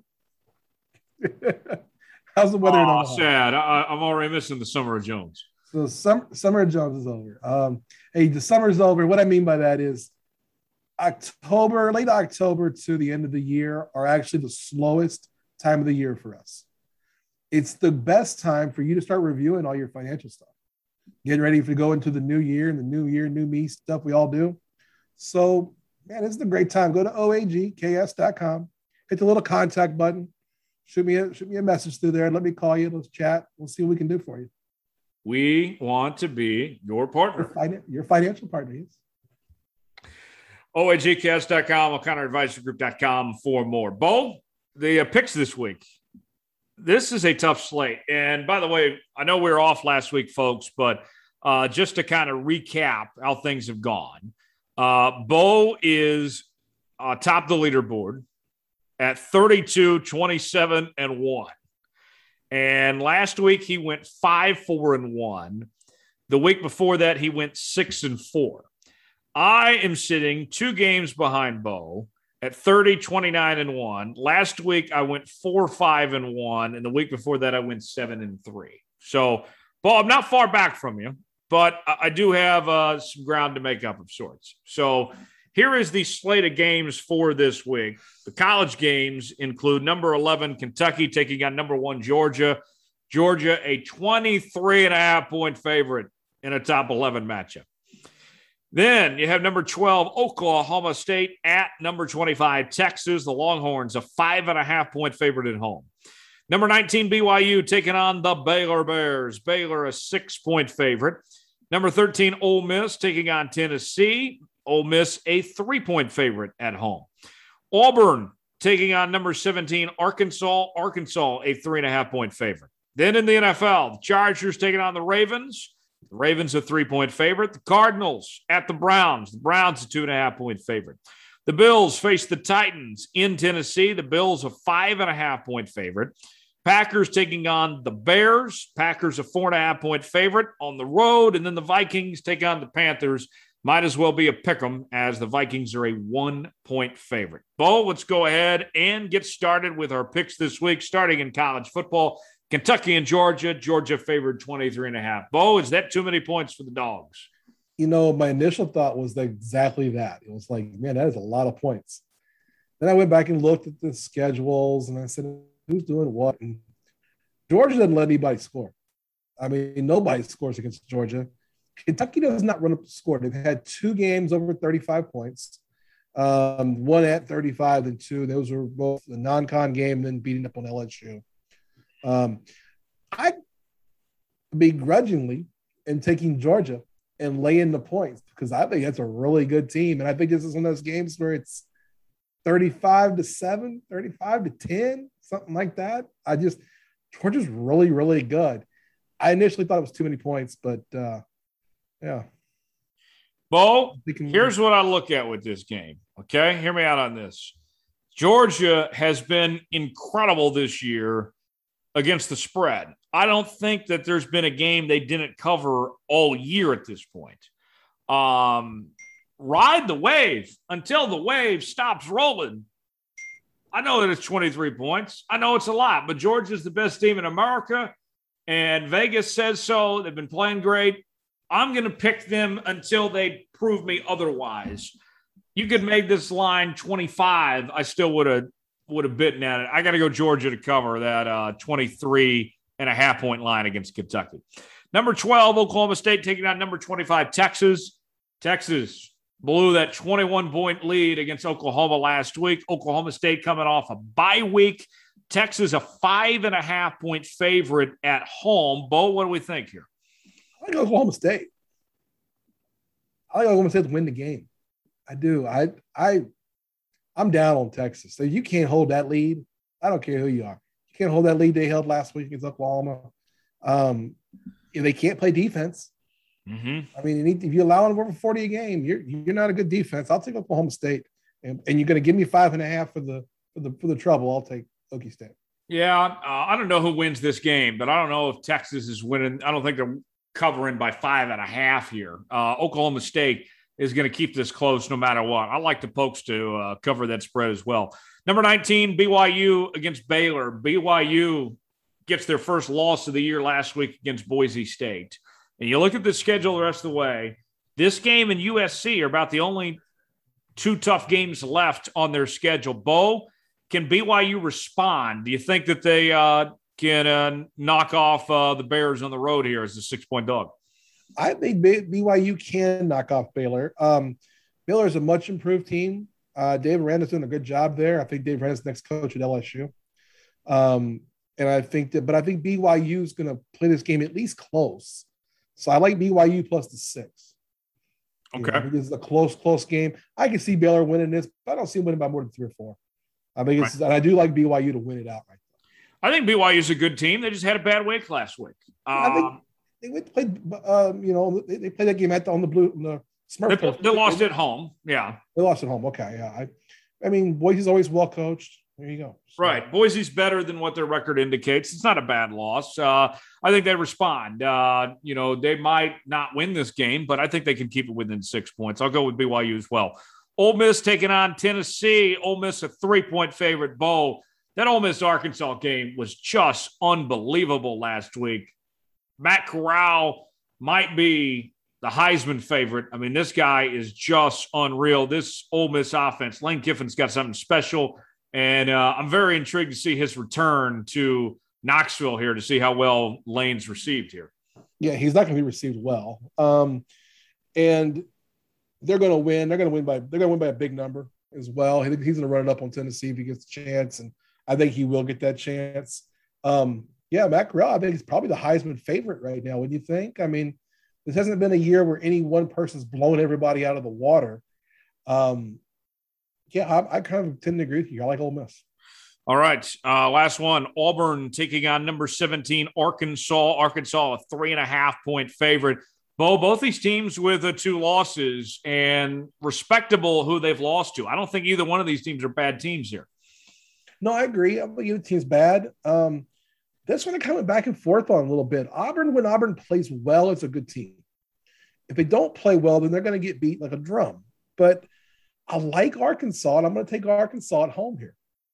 Okay, we uh, we agree on the college picks. I'm going to ride Arkansas. Um, I like what Sam Pittman has done with that program. They got some good talent there. Give me the Hogs to a cover three and a half at home. Moving on to the NFL, Chargers and Ravens. Ravens a three point favorite. Bo, I think the Chargers are a better team. I think they win this outright. And you're going to give me three points to work with? Give me LA here. Well, I, I don't disagree with you. I think this is this was the hardest one for me to pick. Um, I I don't see how the Ravens are a three point favorite. I mean, a point or two, you're at home. I took the Chargers as well, but I took them because that plus three. I mean, you're going to give me a field goal and what I think is going to be a close game. I'll do that. The uh, Cardinals taking on the Browns. Uh, the Cardinals putting their undefeated season on the line this week as they travel to Cleveland, a battle of two former Oklahoma quarterbacks, Kyler Murray and Baker Mayfield. Browns a two and a half point favorite at home. Bo, what do we think? Um, I like the Cardinals here. Um, again, kind of the thing of I like the really good team on the road, uh, picking up some extra points. It's going to be a high scoring affair. I think that the Cardinals defense will probably be the difference here. If I had to pick a team up straight up, I would take the Cardinals. So, you know, kind of how you felt about the Chargers is kind of how I feel about the Cardinals here. So, ride the uh, hot waves. Yeah, I don't get why uh, Cleveland's favored by two and a half here. Um, I'll go with the uh, Cardinals to uh, take care of business. I think they made a statement with that game against the Rams. They're not going away. Um, this is a good football team. I'll go with the Cardinals cover two. Man, we're agreeing a lot here, Bo. Let's get some disagreement here down the That's stretch. Right. Yeah. Uh, the uh, Bills taking on the Titans. Bills favored by five and a half on the road in Tennessee. Bo, I- I'm not betting against Josh Allen and company right now. I think you have to take Buffalo here. What say you? I think we're going to be 10 for 10 in agreement here. This is going to be awful. Um, I like Buffalo too. I think Buffalo's best team in the NFL. And I think they are at least the head above everybody else right now. I just, I mean, I could argue that the, the Cardinals are the next best team, but I, I think the Bills are the complete team in the NFL right now. I'm not picking against them. And I don't, even that spread at five and a half on the road. I mean, they just went into Arrowhead and put out just an absolute whooping on the Chiefs. And, and that game was never in doubt. I mean, I, kind of, I don't think the same thing will happen here, but again, I think it's seven or eight. It's not out of the, out of the realm of possibility. So the uh, Packers taking on the Bears. Packers favored at four and a half. I'm not betting against Aaron Rodgers. Not happening. I'll take the four and a half. Give me the Packers, even though they didn't cover last week. It was a push against the Bengals yeah. at three.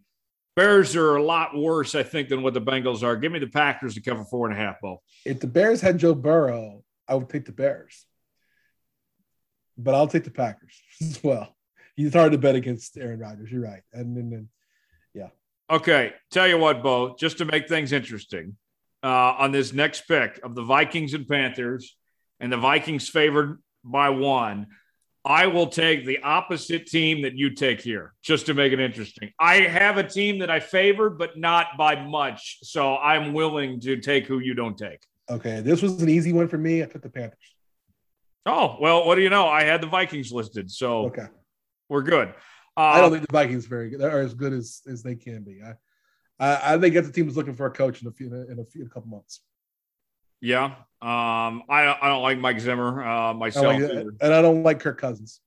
Yeah, so I'll take the, I'll take the Panthers. Uh, I like the Vikings offense better than I do the Panthers offense. I think that they can put up more points here. I think you know they outscore them is how they win.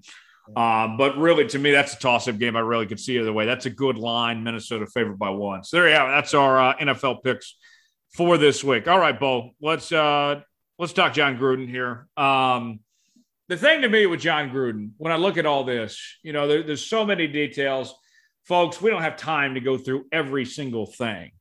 Um, but what I look at, Bo, in all this is that I really liked Jon Gruden. I was a Gruden fan. He seemed like a great guy. He seemed like the guy you wanted to watch football and have a beer with. And, you know, he was in our lives for a long time as, you know, the color analyst on Monday Night Football, and then takes this Raiders job and, you know, brings a breath of fresh air, new life to the Raiders. I was excited about him, even though he was in the same division as the Chiefs, just to see what he was doing with the Raiders. And then we hear about what's gone on the last couple days with these emails coming out and all these things that he had said. And remember, Jon Gruden when he was on television was the guy that didn't want to make enemies, that was not very controversial. Okay. Almost to a point that actually drove people crazy that he wasn't critical enough. And then he says these things, and we find out what they are. And, you know, he, he didn't miss a single demographic. He went after, he was, he had race issues, misogyny, uh, you know, sexist comments. I mean, all offenders. Heck, he even went after Native Americans, you know, I mean, for goodness sakes. Um, I, I, feel like we've been fooled that Jon Gruden wasn't the person that he made himself out to be, Bo. I feel lied to as well because this is the guy I really liked. I've I've been a Jon Gruden guy for years. Monday Night Football hasn't been good without him. It hasn't been as good without him. And he was a guy that I thought was he had a chance when he was on Monday Night Football to be the next John Madden. Yeah.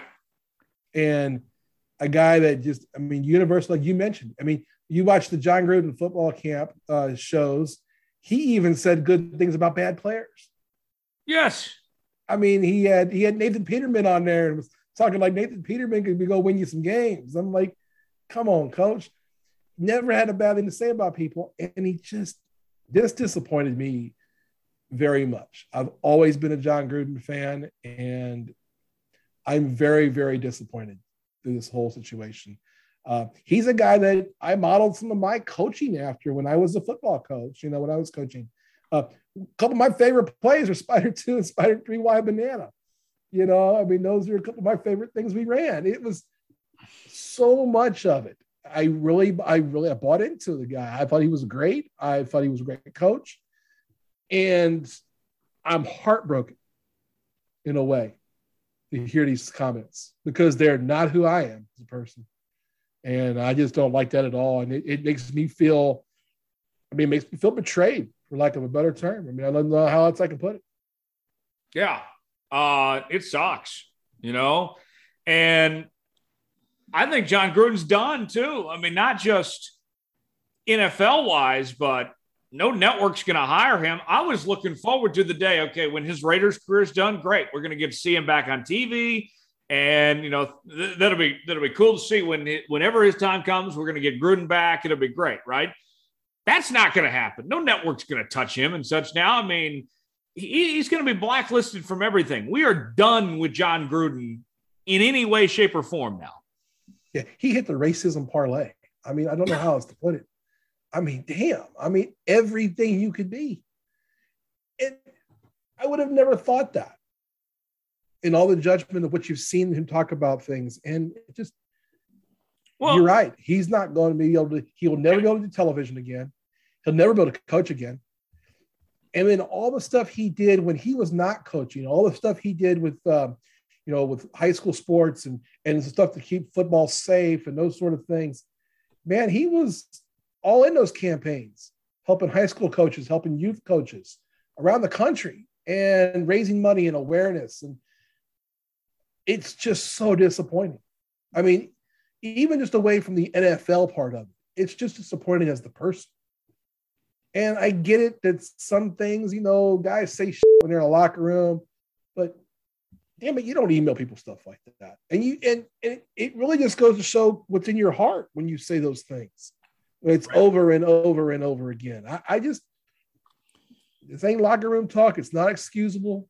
Well, and he really we're not kidding when we say he left literally every stone unturned. I mean, you're talking about him sending pornographic images of cheerleaders without any consent whatsoever. I mean, I thought, Bo, people go to jail for that. Yeah. I don't know. I mean, like I said, I didn't see the emails, but from what, everything I've seen, this is just in case closed. I mean, yeah, there's no way to come back this. I hope he saved his money. Uh, yeah. There's going to be a crowd, Bo, that, you know, cries cancel culture and all this, whatever. But I mean, here's the deal. Here's the deal at the end of the day. Um, yes, you can say that all of this was before he was hired as the Raiders, uh, Raiders head coach. And that is true. That is true. But when you look at the way that he went after minorities, and homosexuals and you know all these demographics that locker room was lost he was never going to regain that locker room even if you know you want to make that case that it was before he was hired. And i mean you can make that case. If that's the route you want to go by all means sure go ahead. Um, but the, the raiders didn't have a choice. They had to do what was best for this team at that time. And there was no way that these guys were ever going to respect Jon gruden ever again. I agree, hundred percent. And anyone who's now yelling "cancel culture, cancel culture," this is your podcast, not mine. Um, come to come to the Coach Bo Knows show, and I will do something about this. And I will say, wherever the cancel culture folks can go on this because this isn't cancel culture. This is about who someone repeatedly showed us who they were. Remember, and this, this is the Raiders time. too. If it was ever going to be acceptable with any organization in the league, it would have been this organization. It would have been the NFL and the Raiders. They had no choice. I mean, you're absolutely right. You're, Don't go after Mark Davis for the he uh, he uh-uh. did what he had to do. Oh, yeah. Yeah, he had to do this. He had to he had to fire. Or however they mutually agreed upon this. But they both know when they got in that room what had to happen. And I again, I'm just hurt and offended by it because he's someone that I he's someone that I looked up to. Yeah. To be real blunt about it. I mean, Jon Gruden's someone I respected. I mean, I walked around and talked talking like tell you something, man. I've been doing this thing for I can do a decent Gruden impression. I've done it. And now though this is what this guy is representing himself as behind closed doors. I mean, again, I'm hurt and I'm offended by it. And I, I without saying a lot of bad language, I really don't know where else to go with this. There's nothing excusable about this. And well, anyone trying to excuse this behavior, I don't want to have that discussion right now. I'm not willing to have that discussion. Well, when you see, as a private business person, I could not hire him. No. No, you couldn't. No. And when you see, but he didn't do that. But the argument of he didn't, well, he didn't do that way worked for you. Well, yeah, but I can't hire that. So why can I keep that? Right. The emails that have come out, you know, it, it I heard Bomani talk about it, uh, Bomani Jones uh, this week, that he felt like, okay, the first leak about the lips with DeMaurice Smith was kind of a tease to see, okay, Raiders, you going to do anything? No, you're not going to do anything. Fine, we're going to release it all. And now we've seen how Bruce Allen looks in all this. And now we've seen some stuff come out about Adam Schefter. And these are all just leaks. There's 650,000 emails that the league is going through. Bo, we're far from over with this. No, I mean, there's going to be a whole lot more bodies to be buried here. I mean, this is just really getting started. Yeah. And remember, this investigation is about the Washington football team. I mean, they're going to go down with some with some stuff too. I mean, this is really just now starting to unravel. I don't think we've seen nothing yet. Yeah, the rats are going to have to jump off the ship now. I mean, it's bad.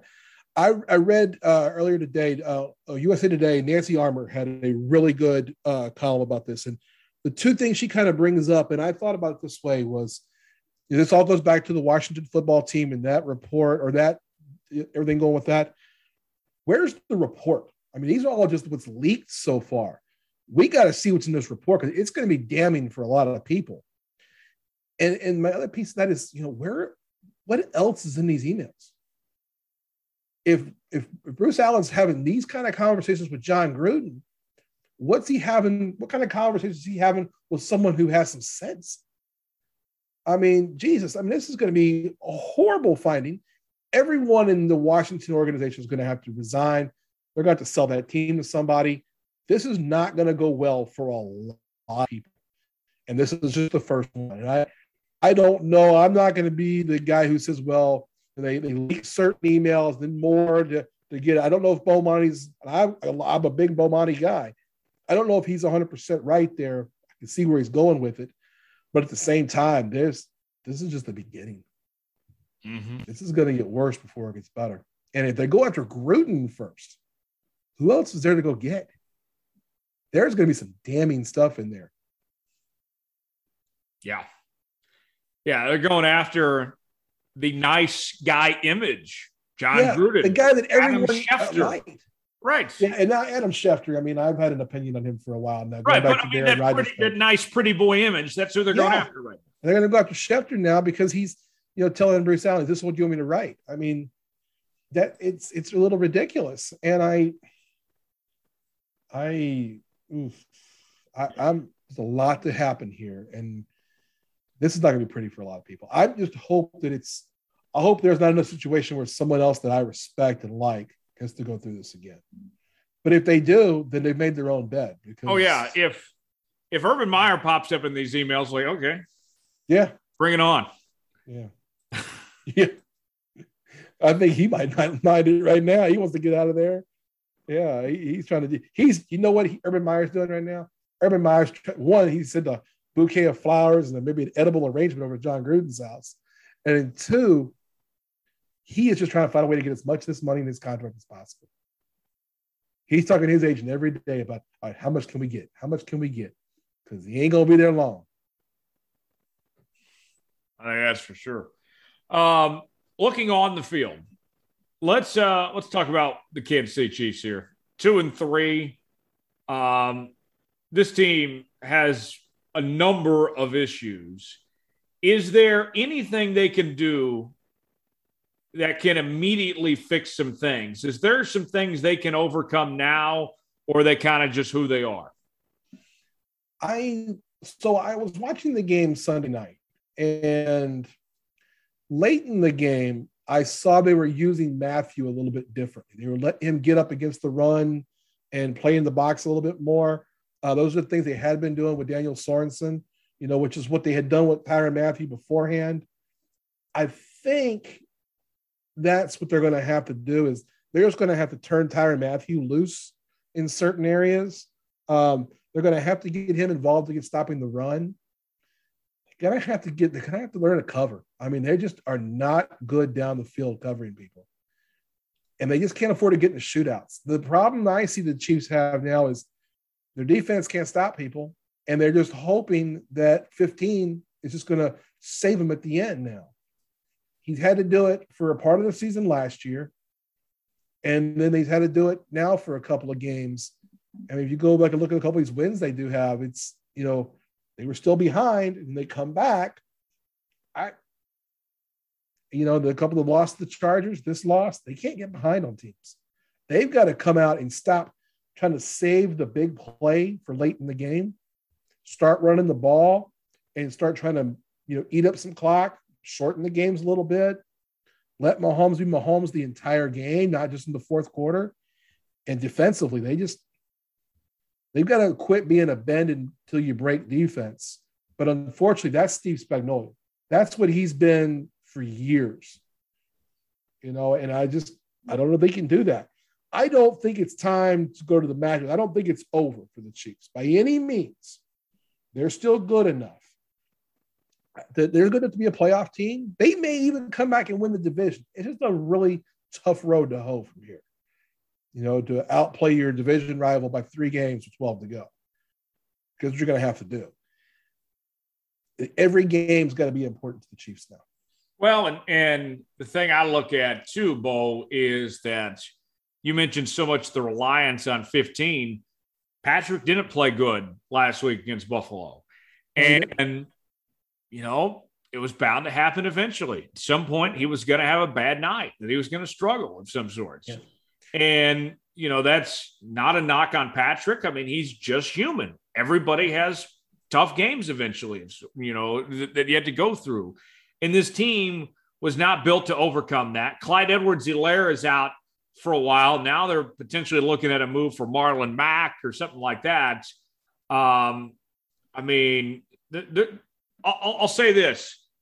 I think that they're going to not be content with who they are, whether it's trading for a Marlon Mack or trying to look for you know guys in a free agent market. I would expect Bo, with especially them bringing in Josh Gordon too. Brett Veach and company are going to remain aggressive, trying to find little ways they can get better here. Yeah, you're to have to. They they should have done anything they could to bring in Richard Sherman. I mean, they've got to get better defensively and offensively. That line is is an issue too. They went and put all that money in the offensive line, you know, early into free agency, and then all the injuries up front. Uh, they're going to have to be aggressive with the with the player personnel. They're going to have to keep Mahomes healthy, and they're going to have to play better, scoring wise, on defense. I mean, it's just they're not the same team, and I, I don't know. I mean, I I don't think they're out of it, but they're not the favorites. Mm-hmm. Not by now. The same thing. You get them into a situation. Where were we last year at this time on the Tampa Bay Buccaneers? It wasn't good. No. So I mean, if you're good enough, get into playoffs, see what can happen. He's good enough to win you a couple games, but it's going to be harder. He doesn't get the bye week in the, in the playoff. Not going to have home games all the way. That kind of stuff. So yeah, I mean it's it's anyone's game now, but it's anyone's game because the Chiefs have stepped on a couple of landmines between the beginning and now. Yeah, I think you're right about that. Uh, one more NFL topic for you. Uh, this one might catch you by surprise, Bo. Um, when I look at the Seattle Seahawks and that injury situation that Russell Wilson is in, we know about the rumblings that happened in the offseason that, you know, Russ wasn't happy with the situation and such. And, uh, you know, he's got a potential opt out at the end of this year, or he can opt in and, you know, have two more years on his contract. Do you think that we have seen the end of Russell Wilson being with a competitive Seattle Seahawks franchise? Do you think that he moves on after this year and goes somewhere else, or do you think potentially he stays and they're just not relevant the next couple years? What does the future you think look like for Russell Wilson? You know, I, I don't know about the relevancy thing. I mean, I think that I think he stays. I don't think he goes. I mean, I it's really hard to go somewhere else. It's really hard to walk away from. They'll pay him. I mean, he's going to get paid again. Um, you know, he's likely to restructure that contract, make a little more money. I get kind of know some of the stuff being talked about. I don't see him walking away. I don't see them being irrelevant either. I think as long as you have him, you have some relevancy. But I also think that it's a tough, and the league is not a different animal. When Russell Wilson came into the league, they had the Legion of Boom. Salary cap helped that you could pay all those guys, and you have the young quarterback. They don't have that anymore. It's flipped. But I think the thing that's going to help some of these teams, I think may help Seattle, is salary caps are going to go drastically up the next couple of years. And I'd have to see where they're at on open cap. But um, I mean, it's they're not. I don't think they're one of the teams that are near the bottom on open cap from 2021 That's, or from 2022. Um. Sorry, I'm now nothing's worse than dead space on a podcast. No, they're one of the top seven or eight teams in available cap space next year. So if they can structure a deal to get Russell Wilson the money he wants, they can still go in there and get some help and get him some help. You know, right? It, it the hardest part is they're going to have to make Russell Wilson happy. They're going to make DK Metcalf happy. You know, those kind of things. It's going to be hard to keep them all happy. You know, right. the Chiefs are seeing that right now. Mm-hmm. You know, the Chiefs are going to make some hard decisions next couple years with Tyreek Hill and Mathieu. And, and they, I guess Kelce's already been locked up for a couple more years, and so does Mahomes. But yeah, I mean, it's going to be interesting. I don't think he opts out, or if he does opt out, it's opting out for a new contract. Sure. Sure. Yeah. Uh, let's uh, let's talk college football now. Um, Alabama falls, and you know, I'll be honest, Bo, that was really a bad loss. A and M was unranked. They were playing a backup quarterback. They'd already lost two games. Most people had given up on A and M with uh, the losses that they suffered against a bad Mississippi State team and a bad, you know, and a, a really good Arkansas team. But two games that you already lost two games. You go out there, you lose on the road like that that doesn't look good. But Alabama is still Alabama. We knew this was a young team, in particular in their skill positions. They went out, they're going to be just fine. They'll still make the playoff. They'll still be there. I mean, they can't lose another game, but this team isn't done by any means. I mean, yes, it was it was not good the way they played Saturday, but um, they still control their own destiny here. Yeah, they get a shot at Georgia. Yeah, I mean, they they're the team that if I mean they they're going to win the West, Bama will. Georgia's going to win the East. You know, it comes down to who wins that game because and if Georgia, Georgia can afford to, Georgia can afford to lose it, Alabama, Georgia's in.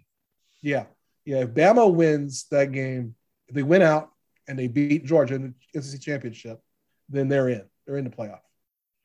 But if Bama loses, they're out. I mean, right. they just yeah, it's a hard, it's a tough one now. It's not a good loss at all. I mean, that's a bad. That ain't, it's not a bad A and M team, but it's not a good A and M team. They are not who we thought they were preseason. Preseason, we thought they were a top ten team, and They're not. They're just not. They, that's maybe the best game they've played all year, but backup quarterback, you know, congratulations to Jimbo Fisher to be the very first Saban assistant to beat Saban in a game. But uh, uh, all that's going to get him is a raise when he leverages the LSU job to get another raise at A&M. I mean, that's yeah. it. I mean, yeah, for Jimbo, it's good because now he can, he's still going to get a raise, even though they're not going to do with the rest of the season. I yeah, mean, you're absolutely right about that. in that. Bama, I mean, it's a hiccup for Bama. They this happens once in a while, and but the, luckily for them, they get the drawing card of, okay, win out, you still win the West. We get to go play Georgia, and Georgia hasn't beat them. Right, not under Saban, and you know if, if it's one of those things where they're going to go into the game, Alabama will, with confidence that they can beat Georgia because they've done it. Right. So I, yeah, Alabama's not dead by any means, and they're still the second best team in the country.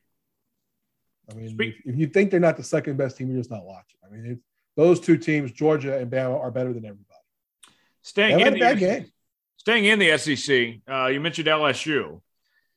Uh, if LSU loses at home to Florida this Saturday, could O be out as early as Saturday afternoon?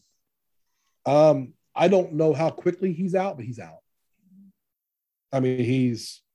They, uh, I, I got a text from a friend Saturday night saying they called him Coach. Oh, you're so gone. Is the new nick is the new nickname they're calling him? Yeah. Um, man, he, he's eight and eight since they won the national title, and they they're not good right now. They're not well coached. They don't play well on offense. On offense, the defense ain't playing well, and they're in a lot of trouble. Their game still, they still have Florida. They still have um, Bama. They've still got to play A&M, who, I mean, I, I mean, who knows who they, how good they really are. They just came out beating Bama, so they must not be terrible. Um, they still got to play Ole Miss. You know, Ole Miss is going to roll a Heisman candidate out there against them.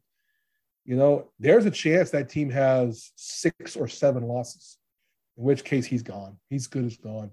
And they've played so poorly he's good as gone as far as a chance to get the USC job. Speaking of those jobs, how does the USC and the LSU jobs compare to each other? Really good question. Um, I think it depends on where you're from. I think if you're a West Coast guy, it's important because of recruiting. If you're a West Coast guy, you want the USC job. You don't want to re- recruit the Southeast as much. It's harder. If you're a Southeast guy, if you're a Florida, Texas, and LA, you know, Louisiana, Arkansas, those kind of things, you want the LSU job. Both places are crazy about their teams. I would argue that LSU is probably crazier about their football program. Um, you know, the expectations are going to be high at both places. Both expect LSU people, and I'm one of them. We expect. I'm saying we because I'm a fan. LSU, we almost had this. We think we're Bama. We want to be Bama so bad. And when Coach Orgeron came in and he was a local guy, we all like Coach O. Everyone's liked Coach O for years. And him getting the LSU, he was the guy who says, This is my dream job. He got it. And then he beat Bama. And then he won the national title. And it's like, oh, this is the perfect storm. And then they're eight and eight cents. And there's a lot of pointing fingers, but it's a lot of it is he's not administrated that program well. He doesn't have a, a an offense and a defensive philosophy. Losing both, you know, Joe Brady and Dave Aranda, his two coordinators, we saw how much they were really doing. You know, I think LSU is going to find a good coach. I think it's going to be Dave Aranda. And um, I think USC will find a good coach. I think it's probably going to be Mario Cristobal. Mm-hmm. And I think they're both going to end up there's going to be guys who want those jobs. I think it'll be interesting to see if either or both make a play for James Franklin. Mm-hmm. And if he's interested, yeah. tell us everything we need to know. If he's interested, he can get either job. But you know, which job is better? I think that the USC job is a better job for the long haul because it's an easier job. Mm-hmm. I mean, if you're LSU, you play Bama every year, and that's the measuring stick. Mm-hmm. That's what you're being measured against every year. You're being measured against the GOAT. the real GOAT. You're going to be measured against Nick Saban. And if you can't beat Nick Saban, you're not going to last long. Well, and, maybe and maybe that's unfair, and it is unfair. I know that USC, you know, did win national titles in the last decade. I get that, but if you're USC at this point with how much you've been down, I think you would be very pleased if you ended up with a Brian Kelly. If maybe you're not winning national titles, but if you're competing and you're winning yeah, conference titles, you'll take that. Yeah. Yeah. If they keep winning and being competitive in the Big 12, Big 10, or the Pac 12, see, you get all confused. Pac 12, they're competitive every year, they're winning 10 games. You know, once in a while you get in there and get a, a, a conference championship and into a playoff yeah, I think the expectations are lower at USC than they are at LSU. Right. I think those those, those LSU ones are frankly too high. Right. Um, looking at the playoff picture, Georgia's in great shape. Oklahoma at six and zero. Oh, I still think their best football's ahead of them. I like the Caleb Williams kid. I think that he can take that offense to a whole nother level. We saw that with him, you know, scoring five touchdowns in that second half. Um, the story for me, Bo, is Iowa and Cincinnati. It's a cute story. Sure. Nice to see those guys up there having their moment. I get that. I don't think Iowa's ever been higher than number two in the country. It's probably same for Cincinnati at number three. But eventually, the honeymoon will end. Ohio State is getting better. I still think Ohio State's going to win the Big Ten. Um, Alabama, I don't think it's going to be down for long. If they win out, they'll be in. Um, you know, you, you just look on down the line here. I mean, Cincinnati, I, I love the story, but they're not leaving out a one loss Alabama. They're not leaving out an undefeated Oklahoma or any of these. I mean, eventually, this honeymoon that Iowa and Cincinnati are having right now, um, it, it there's a very good chance it comes to the end. I think Cincinnati's got a better shot to make the playoff because their schedule's you know pretty easy the rest of the way. But Iowa here, I, I don't even think they're the best team in their own conference. No, I agree on Iowa. I disagree with Cincinnati. I think Cincinnati's in. I think if they win out, they're in. They're not uh, getting in over one loss Alabama, I don't think. I well, I mean, okay, so here's my thought is that you're gonna have Iowa drop a game somewhere. Okay. You're gonna have Ohio State play Michigan. So you got Ohio State, Michigan, Iowa, Penn State. You got too many teams that'll have one loss. Yeah. Between all those. So I think the Big Ten doesn't get anybody in. Okay.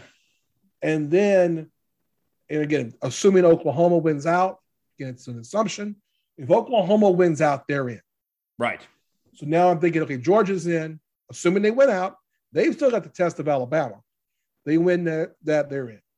Um, and I think if Georgia slips a close game to Alabama, they're still in. I think so too. Um, I think Oklahoma gets in if they win out.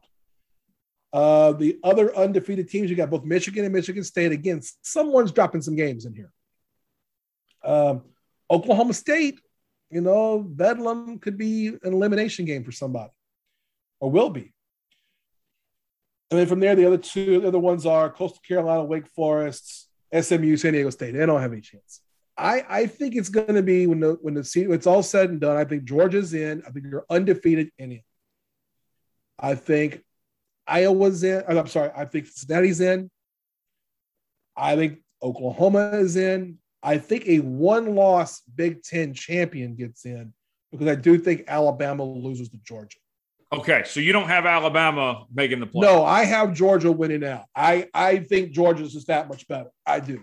I I thought two or three weeks ago we were talking that we said, hey, they were the one and two, but I've thought for a while that Georgia's defense is, is, is really really good. They've played well. I I think Georgia's the better team right now.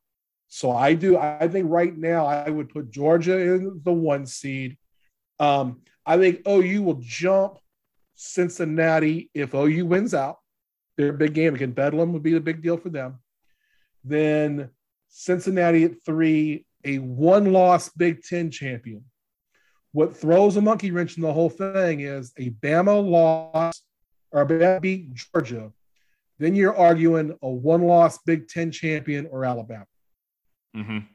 Well, actually, you'd be arguing that or Georgia because Alabama will be the SEC champions. So in that case, the argument will be, well, Georgia is a better team than any of those Big Ten teams. Yeah. So that's where I think it's going to go.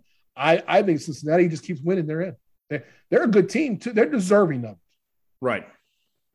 I think they are one of the best four teams right now. They're playing well. They you can only beat the teams that are in front of you. Right. And they've beaten everybody. Yeah. Well, uh, uh, their their schedule lines up. They still have some work to do now. Right. And they're not likely to lose a game, but it could happen. And they don't have to worry about BYU anymore either. BYU is out of the picture. Yeah. BYU was the team I thought could be that team that sneaks in. Mm-hmm. You know, because if they had won that game against Boise, because they have a big game this week, those were games that were going to help them leap across. Right. But they had to win them all. Let's go ahead and uh, move on, get to our uh, Big 12 breakdown, staying on the uh, college football discussion, looking at the Big 12 conference. Uh, Oklahoma, uh, what an interesting week it has been since the win against Texas. Big come from behind win, you know, tied for the biggest comeback in uh, school history there against against Texas and the young quarterback in Caleb Williams. Then we hear Lincoln Riley, he's not naming a starter, and then he's canceling media availability because the student newspaper was able to watch practice from a you know secret hideout place and get info out there and that whole ordeal and you didn't react too well to it. Uh, but nonetheless when it comes to this game against tcu on saturday night ou's the home team heavy favorites at 13 and a half. I felt like what i saw from oklahoma in that second half against texas bo it reminded me similar to last year in that second half against Texas of a spark that reignited this team and their finish to the season. I think from here on out, we see a different Oklahoma team. Defensively, they played a whole lot better in that second half, too. I think Oklahoma turns the reins over to Caleb Williams. He played so much better than Rattler. There's no need to play Spencer Rattler. I think you go with Caleb Williams. I think the defense is going to be better. I think we see a different Oklahoma team from here on out, and it starts with this game against TCU on Saturday night. What do you think of this Oklahoma team in the aftermath of the Texas win? I don't know how. I, I, I have a real problem with how many points they gave up to Texas. You know, we talked about this a little bit on Saturday. I was teasing you about it. I said, "Look, man, if you give up 48 points to Texas, I, I just don't know who you are. Um, I don't know if that's Oklahoma's real good or Texas is real bad. 55 48 is not a game that I'm going to really start to really believe in you. I, will be blunt. I think I believe in Oklahoma State more than I believe in Oklahoma right now, at least to play a close game with people. I, and uh, I, I do think that Oklahoma will beat TCU. They've got KU after that. They got Texas Tech. Here's where I'll know if they're good. They got to go to Baylor in, in a month. Mm-hmm. Baylor's defense is getting better every single week. That's an underrated team. Yeah. If they go to Baylor and put it on Baylor, then I'll believe them. Yeah. I just don't. I I don't have enough evidence to, for me to believe that they're good. I, I, haven't watched as much of them. I watched the you know second half against Tulane, where they got outplayed, plain and simple. Yeah. They got outplayed in that game. Um, I watched a little bit of the game. I watched the K State game. Again, they didn't look great against K State. Um, they only scored 16 against West Virginia. And they made Nebraska look better than Nebraska's worthy of looking. And then Texas, I mean, a 55 48 game, I can't gain any confidence in either team in a 55 48 game. It's like a Big Ten basketball score. I, I just don't have a real good feel for those two teams. And, sure. And now, I, just, I, I, I want to see more evidence before I can go and say that again, I think that Oklahoma is going to win out, and I think that it's going to come down to the, the Bedlam. Right. And I think right now, I I'm not saying I think Oklahoma State's going to beat them. But that's going to be a good game. Now that'll show me some grit from either team. Whoever wins that game. When you look at the way that this quarterback situation's been handled, of it was clear Caleb Williams played a lot better than Spencer Rattler did, and I know Spencer Rattler is a former you know, five star talent, number one quarterback coming out. But not naming Williams the starter right away this week, splitting first team reps, you know, shutting out the media and how Lincoln Riley has reacted and all this. Bo, uh, I'm curious from your vantage point as a coach. I think he's completely mismanaged that. Um, why would you not just go ahead and say, look, Caleb did a great job. He won the locker room over. He led us on a comeback victory. He's our guy going forward. We're riding and die with him. Why would you make a quarterback controversy if you don't have to? I, I, don't know. I, I my only inkling is that you're trying to protect the player from going to the portal. I think that's all it is. I, I it is very poorly handled. And and maybe it's that he's not sure that he wants to change quarterbacks. I I don't know. I I'm of the belief if you have two quarterbacks, you have zero quarterbacks. Mm-hmm. You need to have one. You need to have one that is your guy. I, you know, they change from, you know, back to the backup quarterback. He comes in, plays well. You know, again, how much of that is the backup quarterback? Is that situation? How much of it is Texas's defense? These are the things that Lincoln Riley has to be thinking about right now. So I, I don't know. I I think he's misplays, mismanages really poorly. I agree. Yeah. Um, yeah, I there's any excuse for that.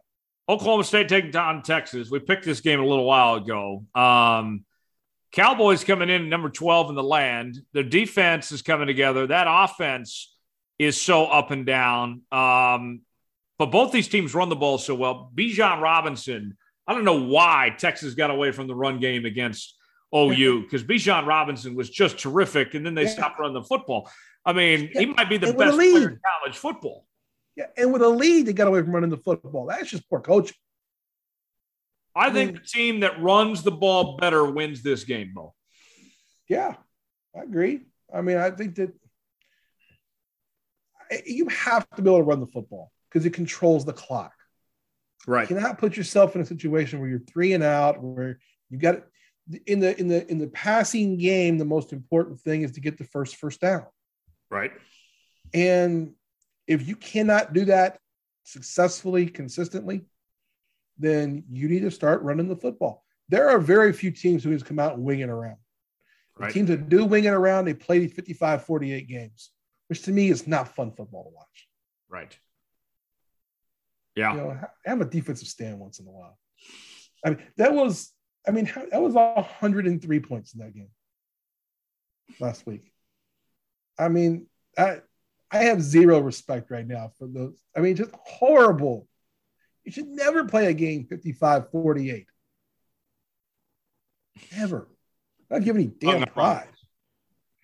You're still hung up on this. I, I am. This was something over the weekend. I just, I just, I lambasted you on because I just don't believe in that type of football. I mean, it's just, it's not interesting football. It's just whoever has the ball last. It's like watching an NBA game. An NBA game is not fun until the last three or four, three or four minutes of the game. Yeah. And that's what a 55 48 football game is. It's only interesting at the very end. I would be surprised if this Oklahoma State Texas game is that way because Oklahoma State is not what you typically think of of a Mike Gundy coach team. This team is more of a ball control football team than we've ever seen from Mike Gundy. Yeah, uh, Mike Gundy's this. They, Oklahoma State's really good now, and I, yeah, I just I'm kind of a lost here. I I have zero respect for Texas right now, and I just think that yeah, I, am just dumbfounded right now, Tyler. I'm not. I'm not good. I'm not good podcast right now. Oh yeah, you're you're hung up on that. That's okay. Uh, BYU taking on Baylor. This was a game that we picked earlier, and yeah, yeah. Uh, Bo, this one to me, this is a sneaky good game uh, yeah. here. You know, between a BYU team that's very good, Baylor team at five and one here. Uh, I really like this matchup. To me, it comes down to Max Hall and offense for Baylor or for BYU versus that terrific Baylor defense here. I think that's where this game is won the BYU offense versus the Baylor defense. Yeah, I agree. Um, BYU is a team that's coming off that loss last week. And then this week you got, you know, coming to Baylor, who I think just improving every week. They're getting a little bit better. Um, you know, the Baylor defense is good. Um, I do like, we picked it earlier. I, I do like BYU. but it's a good game. You called it sneaky good.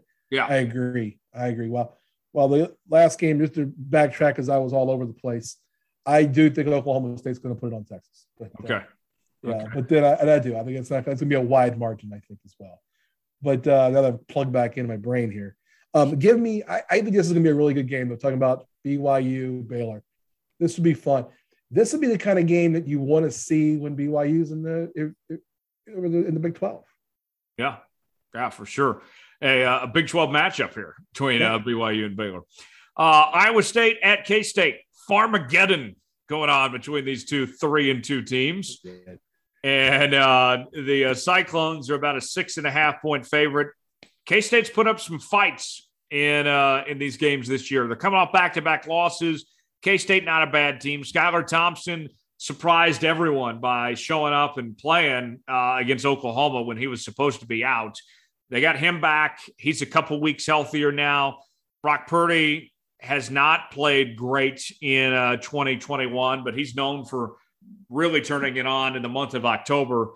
Bo, um, I look at this game. This is a really good matchup here, and no one's expecting K State to really do any damage in the Big 12, but there was high expectations for Iowa State. If Iowa State's got any hope with the Big 12 title game, they have to turn on the switch right now. Yes, they have to turn it on right now. And K State's one of those teams that just when you think you've got them down, they somehow can hit you with a left hook. I mean, it's just unbelievable. That's what they did. They've been for a generation. The expectations Iowa State had were so high, and they really haven't looked that good. Still like Iowa State in this game, but I mean, it's a game that you can bet. If you're betting, I wouldn't want to bet this game. Yeah. I wouldn't touch this game with a 10 foot pole for money. Uh, but it could be a really, really good game. I, I like Iowa State, but it's hard to bet against K State when chips are down. You know, if, if you go to this game, look past. if you go to Farmageddon, you got to wear that MILF shirt that says, Man, I love farming.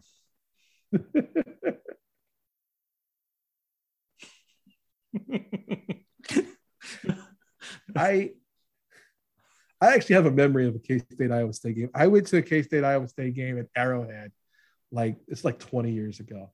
It was the hottest damn football game I've ever been to. Like I like there was not enough beer or water to keep me hydrated. It was just so so hot. It was like the first game of the season. They played at Arrowhead, and the tailgating was tremendous. It was just rednecks as far as you could see. I mean, you know, I say that as a guy who went to K State, so and as self-professed uh, professed redneck as well. But man, I'm telling you, it's these two schools are a lot alike. A lot Man, I love farming. alike. man, I love farming. Last one for you. Doesn't mean more there. No, no, it doesn't. No, but they love farming. No.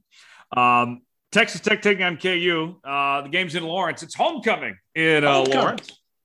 Tech, a 16 and a half point favorite. Um, KU played respectable on the road against Duke. Uh, Texas Tech at four and two. This is a pretty bad four and two team. Um, they get the smack kicked out of them by TCU. They get the crap out of them by Texas a couple of weeks ago. Um, if KU has any shot at winning a Big 12 game, this is their best chance, but they're still a 16 and a half point dog, Paul. Yeah, I mean, what does that say about KU and how bad they are right now? I just- hey, did you? I think you were the one that sent me the article about from Devin Neal. Did Oh, man. that to me? Yes. Man, That made me You want to cry. That was it, it yeah, I was so I was so proud. I mean, I don't know him real well. My I know my kids friends with him, and if you don't know, there's a great article that Devin Neal kind of had an open letter to Lawrence, and you know, thanking everybody in Lawrence and why he came to KU, and it, you want to root for them. I do. I want to root for them so bad. And uh, if they're gonna win a game from here on out, and maybe it's this one, but I don't see this game even being close or competitive either. There's just not enough horses on the KU side of the ball right now, and maybe that maybe that changes, but right now, no, it's I'm rooting for the Jayhawks, but it's just not going to happen. Yeah. So yeah, that's our uh, Big 12 breakdown for this week. Uh, Two more things before we get out of here. We'll get to Tom Foolery in just a moment. But before we do, I want to talk M- MLB playoffs real quick. Um, Bo, wow. The let's start in the American League. You get the Red Sox and the Astros. The Rays won all these games. The White Sox had all this hype all year long. And now we end up with a Red Sox team that wasn't expected to do much this year and an Astros team that's managed by that old fart, Dusty Baker. I mean, uh, how did we get to this point, the ALCS, ALCS with these two? Well, uh, the, you're right. The Red Sox had zero expectations coming into the season. Um, they played extremely well after the first after the first weekend. Red Sox fans wanted to fire Alex Cora. They lost three games to Baltimore. After that, they went on an absolute tear till the All Star break, and then the All Star break, a different team showed back up, and somehow the Rays caught them, moved way ahead. But the Red Sox never gave up a hope of who they were. They only made one or two moves at the deadline, but they were really important ones.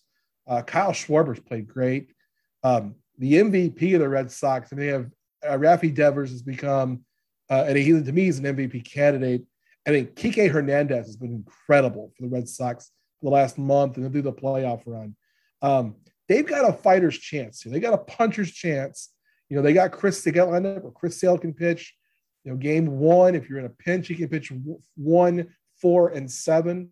Probably won't do that. It'll probably one and five. And then if they have to, a game seven. The Astros are on an absolute mission, though. The absolute mission. I think they're the best team left. Uh, I know that fully knowing what the Dodgers and the Giants have done. And as we're recording this, they play tomorrow. This comes out. Um, but the Astros are on absolute mission to just throttle everybody. And they're going to continue doing it. I don't like the Red Sox chances here. Do like the Astros in the series. And I I'm rooting for Dusty, but you call him an old fart. He is an old guy. He's in his 70s. He's never gotten there. He's never won the World Series. I'm rooting for him because I think he's exactly what that team needed. And I'm rooting for the Astros a little bit. I mean, not against my Red Sox, but if the Astros make it to the World Series, I will root for them.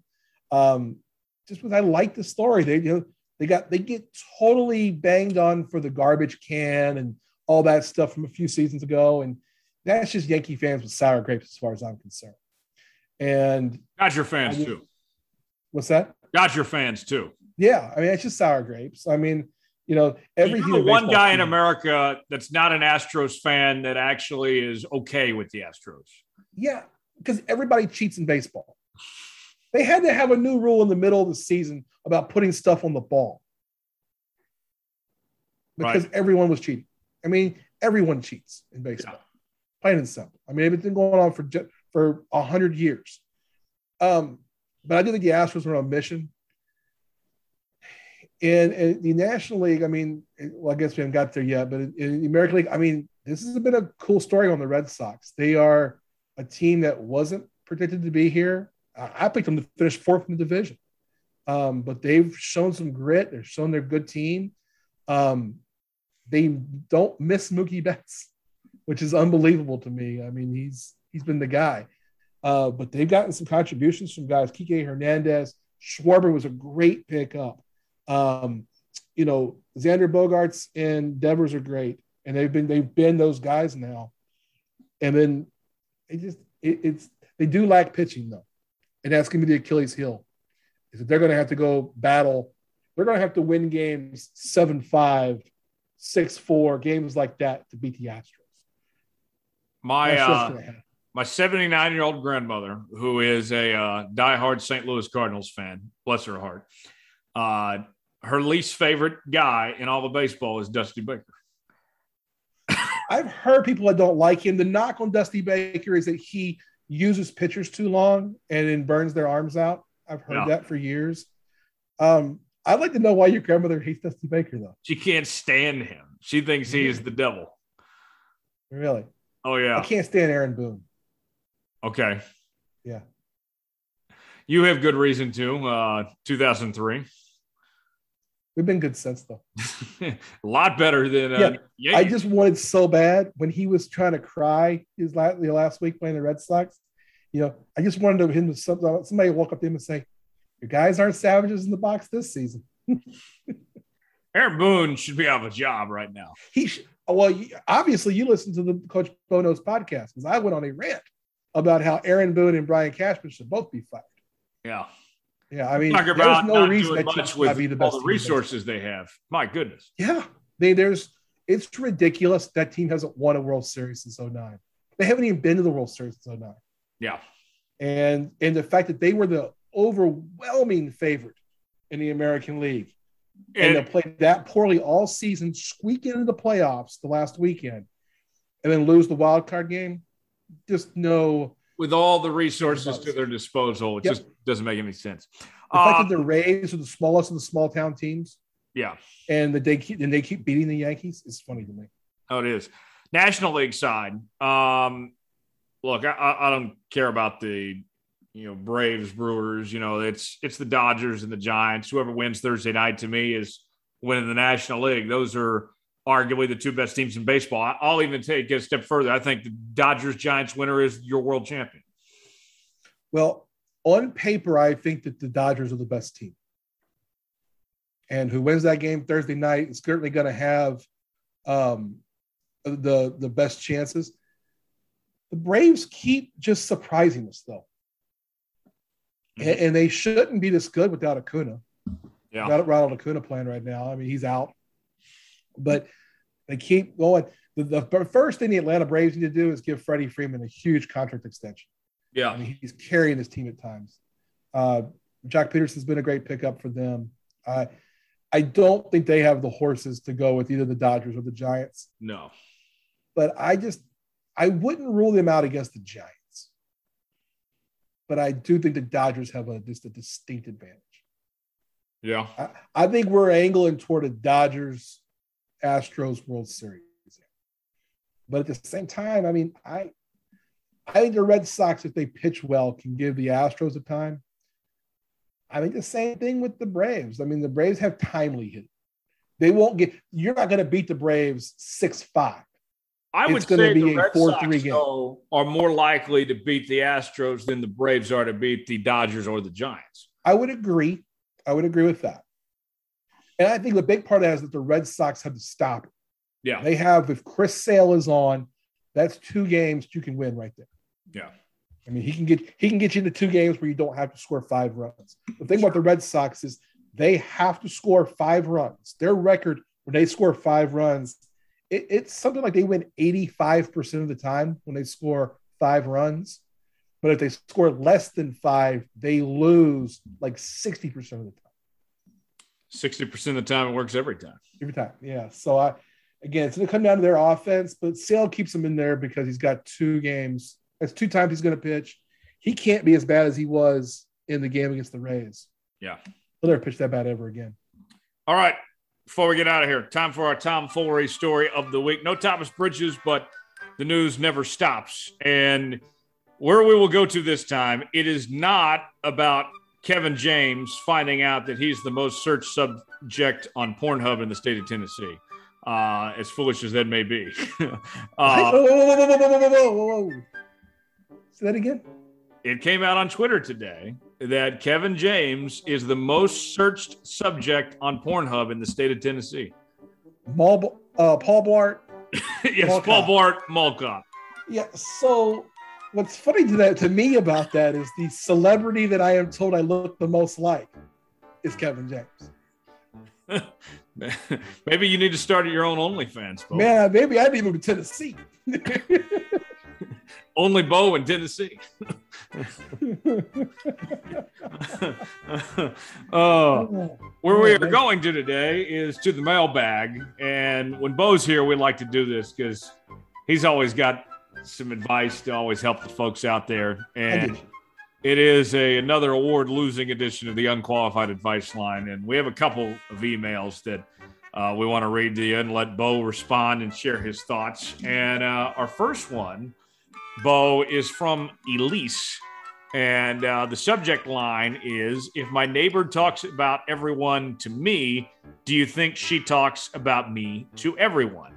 Here's how the email goes. Hey guys uh, my name is elise and i'm a really big fan of the show I listen religiously, so thank you for everything. Well, thank you, Elise. We certainly appreciate that. Uh, check out our other shows on the Studio Soapbox Network, um, including the Coach Bo Knows Show.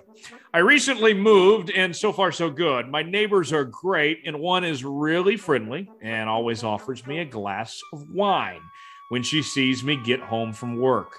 Most nights I say yes, and when I do sit with her, she always gossips about all the other neighbors who live around us.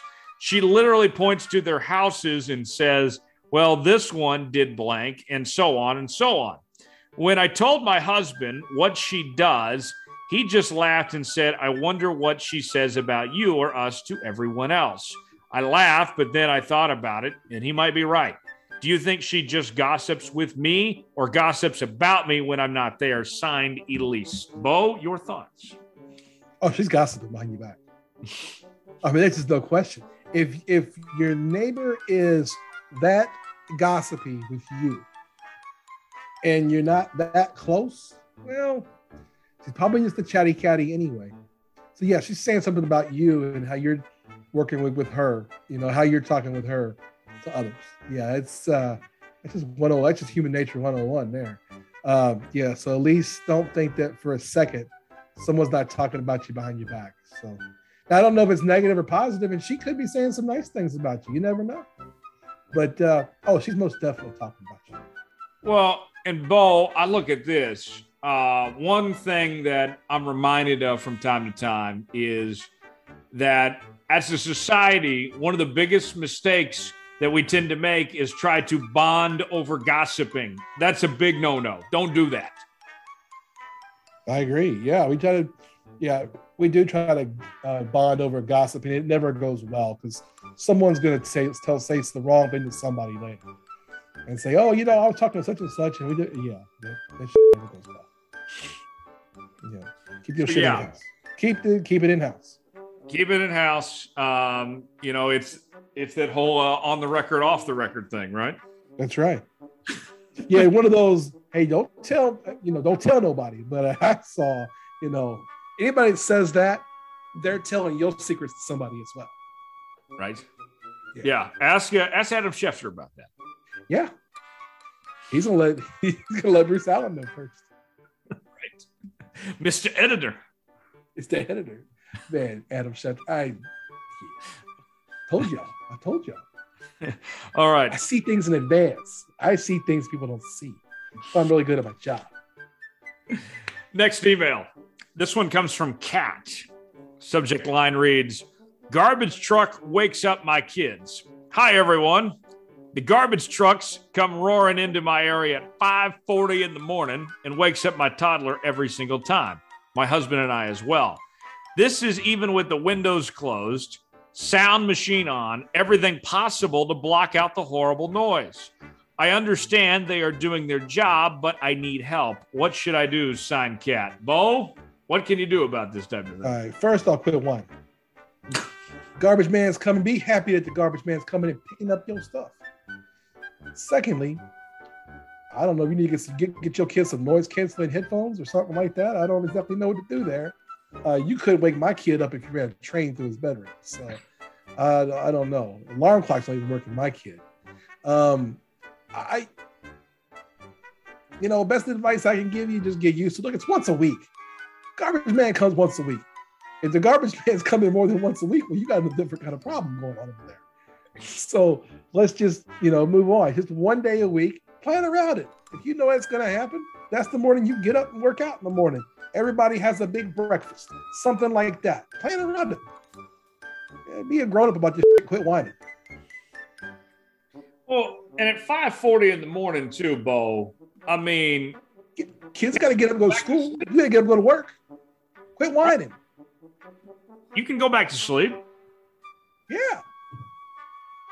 I mean, there's to me, this is a very simple solution. You either get things to cancel out the noise better, which there are things out there, or you just go ahead and get up and roll with the punches.